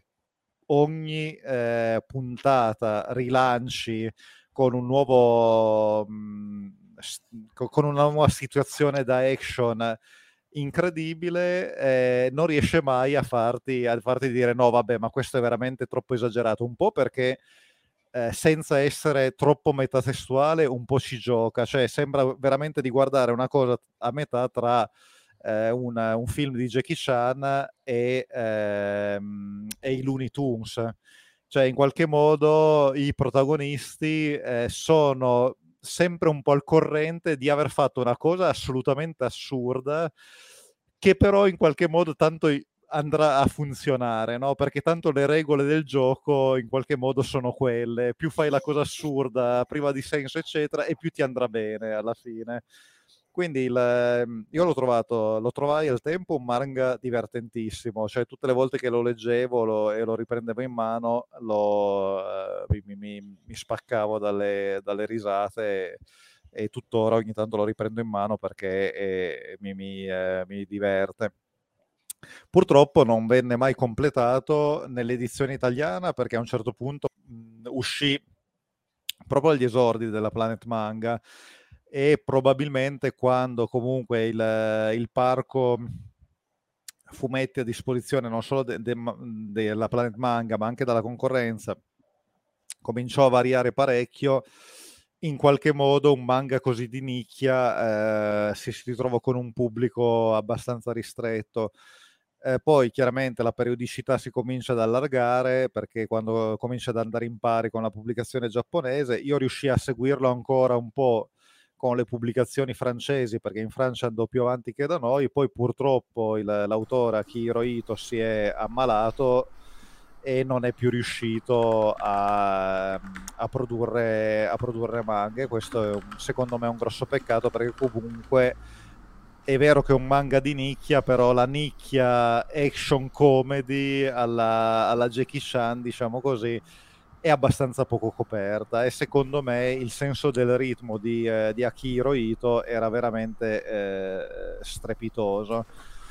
Mm, questo è appunto, mi sento quindi, tenendo conto che a cercarlo bene della bancarella dell'usato, probabilmente tutto il pubblicato in Italia lo si trova a un prezzo anche più che decente, secondo me te lo fanno a un, a un euro, un euro e mezzo a volume ti porti a casa i volumi usciti in Italia e comunque fai una lettura abbastanza spazzosa, io mi sento di consigliarlo ai nostri, eh, ai nostri ascoltatori. Questo era il primo di cui volevo parlare, quindi adesso cedo la parola. Ah, ma guarda, se vuoi puoi, puoi continuare così, io poi chiudo, parlo velocemente di due ah, okay. recenti che ho letto, così tanto io non è che ho molto da dire se non eh, dare un generico consiglio di due robe che sono in corso, ecco. Ok, l'altra cosa che ho letto, e qui entriamo invece nello spazio Waifumetti, di cui riso- ricordo il trademark marchio registrato è di Francesco Tanzillo, eh, perché andiamo nelle letture che mi qualificano come elemento, come elemento, indispensabile, volevo dire, di questa, eh, di questa trasmissione. Eh, allora, no, in realtà devo ammettere Tsugumomo, che è il manga di cui vado a parlare, di eh, Yoshikazu Ama, Amada, non pubblicato in Italia, quindi reperibile per eh, vari canali, tra cui non que- quelli non propriamente legali. Eh, è un manga che eh, quando tempo fa avevo parlato eh, di Agure Idol e avevo detto, cavolo, questo è un manga porno in cui il... Purtroppo al... non ci sono i porno. sì, no, no, no, in cui c'è, c'è, c'è anche la parte porno, ma eh, in qualche modo è motivata e soprattutto si vede che co- oltre alla parte porno al, um, al, all'autore interessava anche la storia e la parte action, uh, eccetera. E quindi eh, mi aveva preso bene. Tsugumom è un manga che sarebbe un manga action e però a un certo punto all'autore comincia a interessare un po' troppo, in maniera un po' troppo pesante, la questione fanservice, al punto che so che sembra incredibile, ma persino io sono arrivato a dire, eh, però anche meno, dai, eh, mi stai distraendo. Mi, mi, stai distraendo dal, dall'azione, dalla storia, cioè non c'entra veramente un cacchio questa, questa profusione di, di, di, tette e uh, implied uh, e, e, atti sessuali uh, mimati, eccetera. Quindi per il resto la realtà è che però eh, è, è, quasi un dispiacere perché il, come manga a questo punto non so se potremmo definirlo shonen perché appunto tende ad andare abbastanza sullo spinto man mano che prosegue. Però come manga action shonen l'ho trovato estremamente gradevole. Si colloca, c'è l'autore diciamo così. Allora ehm, faccio rapidamente la sinossi. Praticamente parla di un Giappone contemporaneo in cui eh, ehm, fondamentalmente esistono i, eh, gli Tsukumogami. Eh, breve digressione culturale, eh, Tsukumogami è il termine eh, con cui in Giappone si indicano gli spiriti degli oggetti che hanno eh, accumulato, che sono stati usati per almeno, per almeno un secolo, per almeno cento anni. Cioè c'è questa credenza in Giappone che, eh, come sappiamo, il Giappone shintoista eh, attribuisce un'anima a qualsiasi cosa. In particolare gli oggetti di uso usati dagli esseri umani nella credenza popolare giapponese si impregnano dell'anima anche dei loro possessori e stando vivendo tra virgolette a lungo, cioè venendo, usa- venendo usati per almeno 100 anni, la, la, credenza è che poi sviluppino una loro anima, diventino quasi delle, degli spiriti o addirittura delle semidivinità. Quindi in, uh, in Tsukumomo ci sono appunto uh, queste, ci sono gli Tsukumogami e ci sono i, uh, oddio mi sono dimenticato, gli Amasogi, che invece sono oggetti a cui è stato dato uno spirito, ma normalmente è stato dato uno spirito non come per lo Tsukumogami, eh, con 100 anni di uso, di affetto, di, eh, come si dice, di, di, di, eh, prese- di compresenza, di contatto con l'essere umano, ma molto più rapidamente con una passione violenta di un essere umano. Cioè, eh, amaso- l'amasoghi più semplice, più, più, classico, è la bambolina voodoo, per dire, è l'oggetto su cui si scaglia una maledizione o l'oggetto che diventa eh, oggetto di un feticismo o di un'ossessione.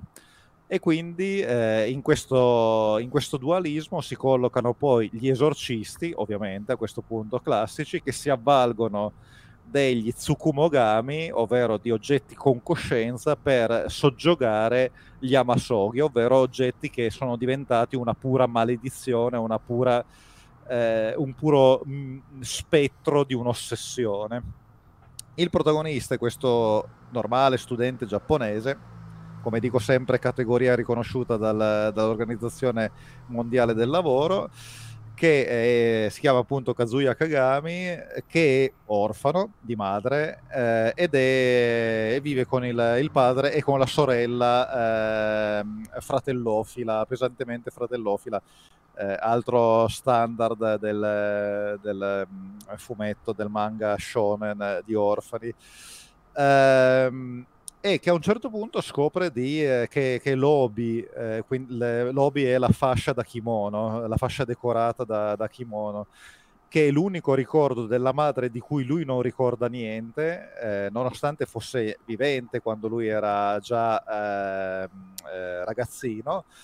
Ehm, è uno Tsukumogami, eh, la, la Tsukumogami Kiriha, che è una ragazzina eh, albina, eh, prepotente, arrogante, sboccata, che subito si impone come padrona a lei, visto che appunto lui non è un reale possessore di Tsukumogami, ma un ragazzino sfigato e che lo bullizza in tutti i modi finché naturalmente non cominciano ad apparire in maniera eh, persistente gli eh, ma, ma, ma, che vergogna.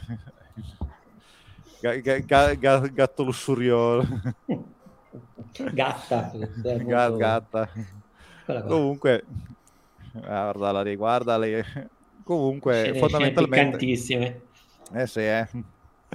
Fondamentalmente cosa succede? A un certo punto però cominciano ad apparire a Masoghi con sempre maggiore frequenza e insomma, eh, volente o nolente, il buon Kazuya si trova ad essere un candidato esorcista.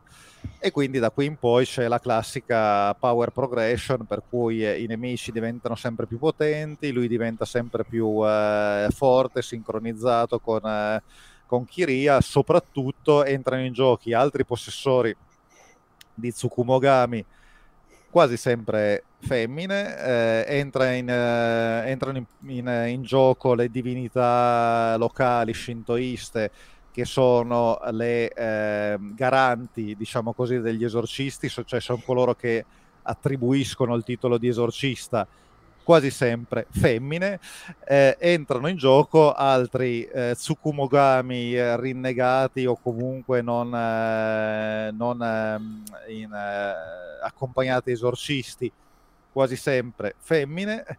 E eh, soprattutto entra in gioco molto più avanti una sorta di antagonista barra obiettivo che eh, diciamo come evoluzione eh, Tsukumomo è molto simile e funziona molto bene, è molto simile a eh, Negima di cui forse avevo già parlato e Yuki Holder, cioè i due manga di Akamatsu in cui fondamentalmente anche lì il protagonista si trova circondato da un harem di eh, donne superpotenti e eh, però la cosa che salvava Negima, Yuki Holder e salva anche Tsukumomo è che la progressione action normalmente è sempre molto coinvolgente e soprattutto li, li introdurre un antagonista a un certo punto di carisma enorme e soprattutto completamente sbroccato come scala di potere eh, ti, eh, ti, esalta, quindi riesce a tenerti sulla... Mm, eh, riesce comunque a farti... Eh, eh,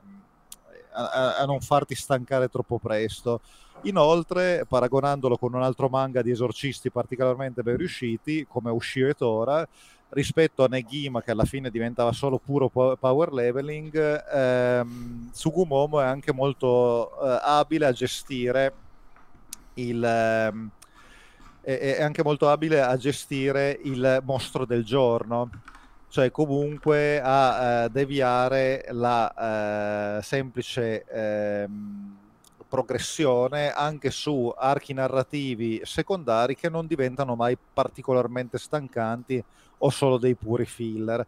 Quindi ti rompono un po' questa progressione Dragon Ball e ti deviano magari su ma andiamo a vedere cosa succedeva a questo personaggio oppure ma abbiamo raccontato quella storia molto interessante eh, un po' come succedeva anche appunto in Ushio e Tora in cui nonostante ci fosse questa trama verticale eh, molto precisa cioè che dopo i primi episodi si va a ehm, eh, organizzare ogni tanto c'erano delle deviazioni che comunque erano eh, di un certo pregio sia perché magari ti permettevano di approfondire i personaggi o semplicemente perché ti portavano comunque a vivere una bella avventura. Purtroppo, davvero, so che detto da me sembra strano, da, eh, cioè man mano che crescono i personaggi e cresce il cast, cresce anche un fanservice che arriva veramente a diventare quasi fastidioso del tipo ma io stavo seguendo la, la trama, giuro, non c'è bisogno che cerchi di, eh, di, di, di tenermi interessato con questa profusione di, di, di, di eh, sesso proprio, non, non, esplicito, ma comunque siamo a livello veramente del, del softcore. Mm, avrei davvero preferito che il... Ehm, cioè, o, il, o il, l'autore non è proprio sicurissimo delle sue capacità, o eh, l'editor eh, gli ha detto famoli scopa anche se non possiamo perché non siamo, eh, di, ehm, eh, non siamo rivolti a un pubblico adulto. Oppure non so il, esattamente come l'autore di Augure Idol a un certo punto ha scoperto che gli interessava troppo di più la trama di, eh, di arti marziali e di, eh, e di spettacolo invece qua quest- il buon Amada ha deciso che invece gli interessa troppo di più mostrare le sue protagoniste nude con il, con il protagonista che assolutamente involontariamente e non per sua scelta le palpeggia. Sono scelte, mi dispiace un po' perché in realtà secondo me depotenzia molto quello che era uno shonen nella scia di eh, Ushio Tora e di Negima estremamente valido e con un ottimo, un'ottima progressione. Allora, chiudo io parlando di due manga, nello specifico che sono in corso di pubblicazione in Italia da non molto tempo. Inizio con Under Ninja, di cui volevo già parlare qualche tempo fa, che è arrivato in libreria lo scorso 23 febbraio con il primo volume eh, per uh, J-Pop Manga ed è praticamente un, uh, un seinen, un manga seinen disegnato, scusate ma mi sono, mi sono perso, da, scritto e illustrato da Ken Gonazawa, che è lo stesso autore del, come si dice, di I Am Hero in particolare, sì, che praticamente un manga che prende le storie di zombie e le cala in un contesto semi-realistico e seinen, quindi le rende plausibili. Anche lì c'è una spasciata nel finale devastante, ma non è questo il, il momento per parlarne e qui invece per certi versi potremmo, potrebbe essere una sorta di eh, Naruto in versione serie perché? Perché praticamente è ambientato ai giorni nostri eh, ovviamente c'è lo stesso taglio diciamo così un po' come si può dire grottesco ehm, realistico ma in qualche modo con una vena di,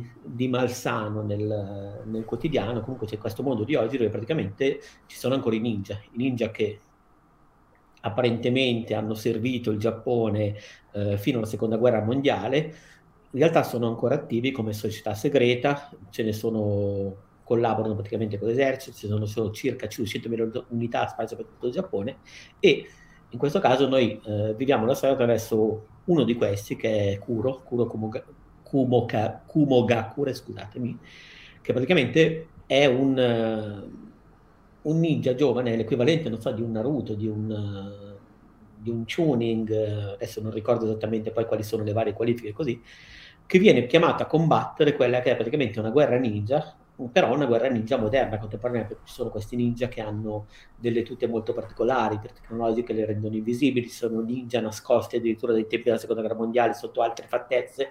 È una storia, tra virgolette, praticamente di spionaggio, perché ci sono anche persone che ad esempio dalla Russia vengono in Giappone perché vogliono diventare ninja, ma non sanno che ninja ci sono veramente, hanno il sospetto che ci siano, hanno in qualche modo è come se fosse una sorta di eh, dietrologia, per cui non so, come, come, se noi dicessimo ci sono gli alieni, ho scoperto i siti internet, per cui se, questa gente crede, scopre che in qualche modo in Giappone ci sono ancora i ninja e ci si avvicina per poterlo diventare.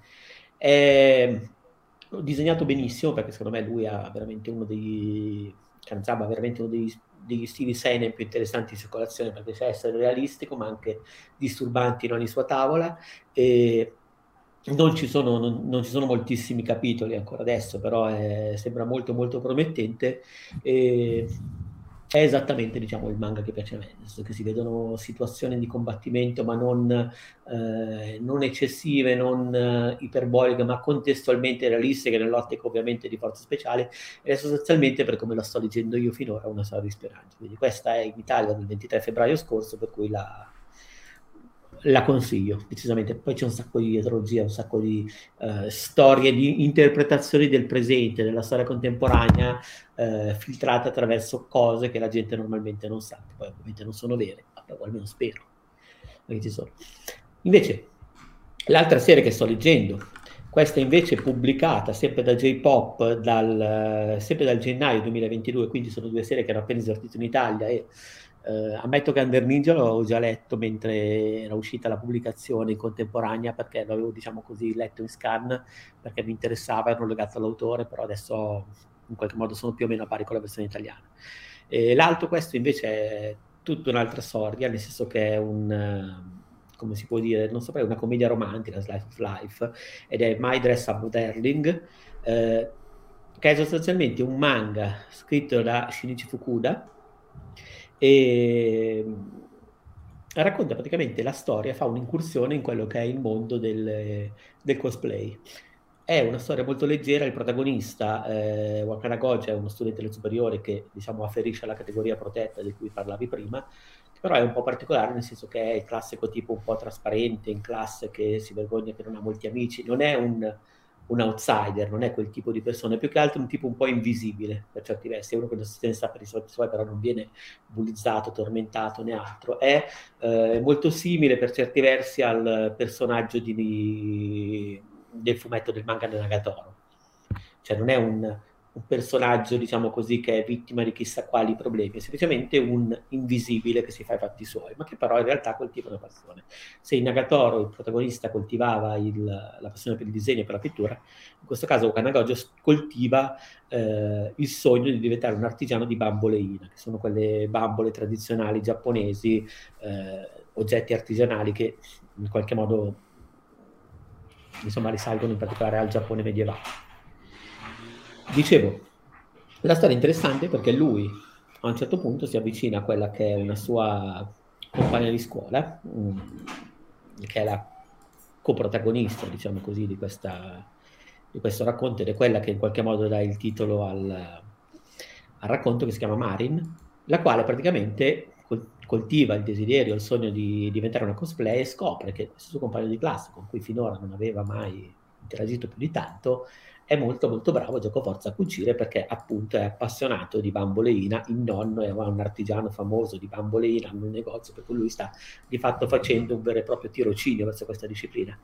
E in qualche modo è una storia mh, se in Agatoro c'è una sorta di tensione perché per certi versi eh, la protagonista in qualche modo ha stuzzica il protagonista, qui è una storia che non ha delle eccessive tensioni, se non quella sottintesa del fatto che lei sostanzialmente è ragazza di bell'aspetto, popolare tutto, che coltiva questo desiderio del cosplay, però in maniera un pochino, eh, come si può dire, leggermente fuori da quella che è la sua orbita di conoscenze, eh, lui è una persona normale, tutto sommato contento della sua vita, non molto inserito. E questa unione gli porta in qualche modo a iniziare una storia che per il punto in cui sono arrivato a leggere io potrebbe diventare qualcosa di più. Tra l'altro è, è, singolare perché lui ovviamente è attratto da lei fin dall'inizio, ma non è che mostra segni di innamoramento, semplicemente lui eh, sa che questa è una ragazza popolare nella scuola ed è carina, cioè, quindi in qualche modo lui ne è affascinato, ma non, non è che ha un sentimento specifico all'inizio del racconto verso questa ragazza. Eh, lei invece piano piano è quella che più mostra intraprendenza nei suoi confronti, per cui fa, in qualche modo ribalta un po' i soliti schemi, nel senso che lei, visto che l'autore ci regala molti, per esempio in Agatoro noi non sappiamo tanto di quello che pensa Agatoro, noi viviamo la storia dal punto di vista di lui in qualche modo, per cui noi possiamo ipotizzare molto spesso quelle che sono le sensazioni, sentimenti di Agatoro interpretandone il comportamento e le azioni. In questo caso invece l'autore dà, diciamo, balloon, dà, diciamo, esprime i pensieri anche di questo, di, del personaggio femminile di Marin e noi scopriamo che lei in qualche modo inizia ad essere attratta da lui e dice allora io voglio fare questo, voglio fare quest'altro, lo invito a uscire. Quindi pur essendo focalizzata da un punto di vista maschile come tipico di questo tipo di racconti, noi abbiamo accesso in maniera molto molto, eh, come si può dire, generosa che, al pensiero di lei e questo secondo me scombina un po' le storie perché davvero anche ad esempio anche rispetto a un'altra serie che sto leggendo, che sto seguendo, che è um, come si dice Rent a Girlfriend, dove di nuovo c'è una variazione sul tema Slice of Life, Nagatoro, in cui in quel caso c'è un ragazzo, uno studente dell'università che si innamora di una ragazza che una, fa la fidanzata a noleggio, in sostanza fa, eh, appartiene a un sito che non è pruriginoso, ma semplicemente esce e ha degli appuntamenti a, dietro pagamento, appuntamenti che non eh, sfociano in nulla di sessuale, ma sono esclusivamente, tra virgolette, pseudo-romantici. Eh, non so se questa attività in Giappone esista veramente, ma uh, credo proprio di sì per come venga, viene presentata. No, esiste non, in tutto non, il mondo. E non mi, no, no, però nel senso, però sono persone, cioè è proprio lei fa parte di un'agenzia che esce, tu per dire, tu vuoi uscire un sabato pomeriggio e vuoi avere un vero appuntamento con una ragazza, tipo non so, portarla in pasticceria, fare le cose che si fanno in Giappone, andare al cinema assieme e tutto, però senza sfociare in nulla, sia sessuale, perché non è previsto dal contratto. Mm, è la girlfriend ragazza... experience. Eh, però la girlfriend già... experience però di solito sfocia poi nel... Vabbè sì, senza il sesso. Cioè, era uscito no, qui, qui è di... solamente l'appuntamento, cioè solamente l'illusione della parte romantica. E difatti molti dei clienti sono ragazzi timidi che vogliono semplicemente fare esperienza. Che magari hanno una ragazza che, a che, che a loro piace davvero e decidono, non essendo mai usciti prima, di fare una prova. Cioè questo è un po' il, il taglio della, della faccenda perché veramente non è connotata in maniera minimamente sessuale nel contesto. E non mi stupirebbe se in Giappone esistono, cioè esiste praticamente ogni tipo di eh, servizio strampalato. Questo è quasi più strampalato rispetto che i servizi che poi sfociano nella, nella girlfriend experience, che in realtà poi è proprio diciamo, la possibilità di avere una ragazza che finge di essere la tua compagna, ma che poi in realtà compie del, del sex working. Qui in questo caso quella cosa non, non, c'è. Però dicevo, in quel caso, tornando al manga, in Rent a Girlfriend, eh, di nuovo abbiamo l'accesso principale al protagonista maschile, mentre possiamo ipotizzare attraverso qualche considerazione, qualche apertura al comportamento di lei. Qui in questo caso lei è quella intraprendente, lei è quella che si innamora di questo suo compagno, che per carità non è un brutto ragazzo, non è connotato, cioè non ha nulla di sgradevole, ma è un po' fuori moda. Ovviamente, essendo appassionato di una cosa così particolare come bambolina, non è molto inserito, non è figaccione. Però in qualche modo lei lo apprezza per quella che è la sua passione, per il suo talento, proprio come innagatore. Però non lo bullizza. È una storia che, tra virgolette, non ha grosse tensioni, per, però funziona, va avanti liscia e soprattutto fa, offre un, un punto di vista interessante nel mondo del cosplay, e soprattutto io per esempio poi è un mondo che conosco pochissimo, che in passato ho anche vissuto con un certo eh, pregiudizio e anche fastidio, perché insomma vabbè io andavo a questi eventi di videogiochi, dove magari non so, mi ricordo che c'era anche magari la conferenza interessante tutto, c'era anche l'angolo cosplay, mi diceva però non c'entra una mazza, perché devono deve esserci sempre questo mischione, insomma era un po' infastidito dal mischione generale, diciamo così, che cultura pop allora vale tutto, eh, anche leggendo questo manga ho trovato interessante il modo in cui ci si approccia a questa cosa come una vera disciplina, quanto può essere complesso farlo con una certa dedizione a un certo livello, quanto in fondo è un passatempo, eh, tra virgolette, paragonabile a qualsiasi altro, anche perché,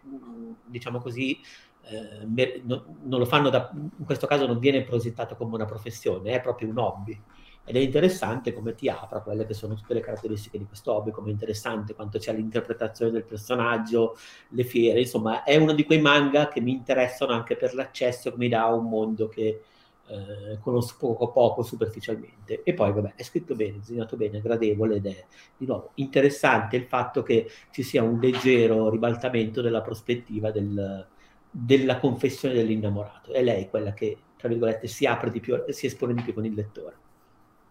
Quindi niente di fondamentale, ma tra le cose che sono in giro adesso è, è interessante. Interessante. Sì, sì, sì.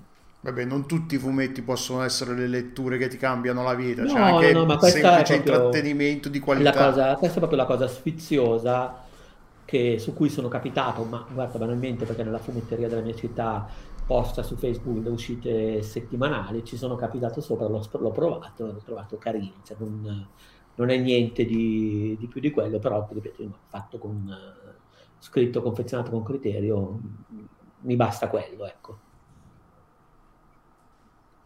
E sicuramente abbiamo ecco, finito? Sì, sì, abbiamo ah, finito. Scusa. Sicuramente no, no, Under Ninja è più complesso, però Under Ninja si è ancora aperto troppo poco, perché in Giappone viene pubblicato un capitolo, se non sbaglio, al mese. Comunque è una di quelle pubblicazioni che vanno un po' per il lento. E finora so, non si è ancora espresso il mondo, il potenziale di Under Ninja, per cui diciamo che invece di My Dress Up Darling ho avuto la possibilità di leggere molte più, molte più cose per farmi un'idea. Ecco qua di sicuro ecco, Under Ninja gioca in un'altra categoria, ma vabbè, anche dietro un autore diverso con pretese diverse. E sì, direi che abbiamo finito. Siamo stati relativamente nei tempi. Le due direi ore canoniche dei podcast di, di Outcast. Sì, sì, sì, assolutamente, assolutamente. È il nostro format. Va bene, Beh, possiamo salutare tutti, tutte, tutti chiunque ci abbia ascoltato e soprattutto chi, chi, ci ha ascoltato in diretta, ringraziamo, ma anche chi ci ascolta in podcast, che poi è la nostra piattaforma, diciamo così, principale di riferimento. Grazie mille Alessandro e grazie mille Luca per, per averci grazie aspettato. Grazie tra, a di Francesco, nuovo a Francesco che ci ha paccato. Che, ah, che no. aveva degli impegni perché è giovane e ha ancora sangue nelle vene. È beato lui che, è, che è giovane.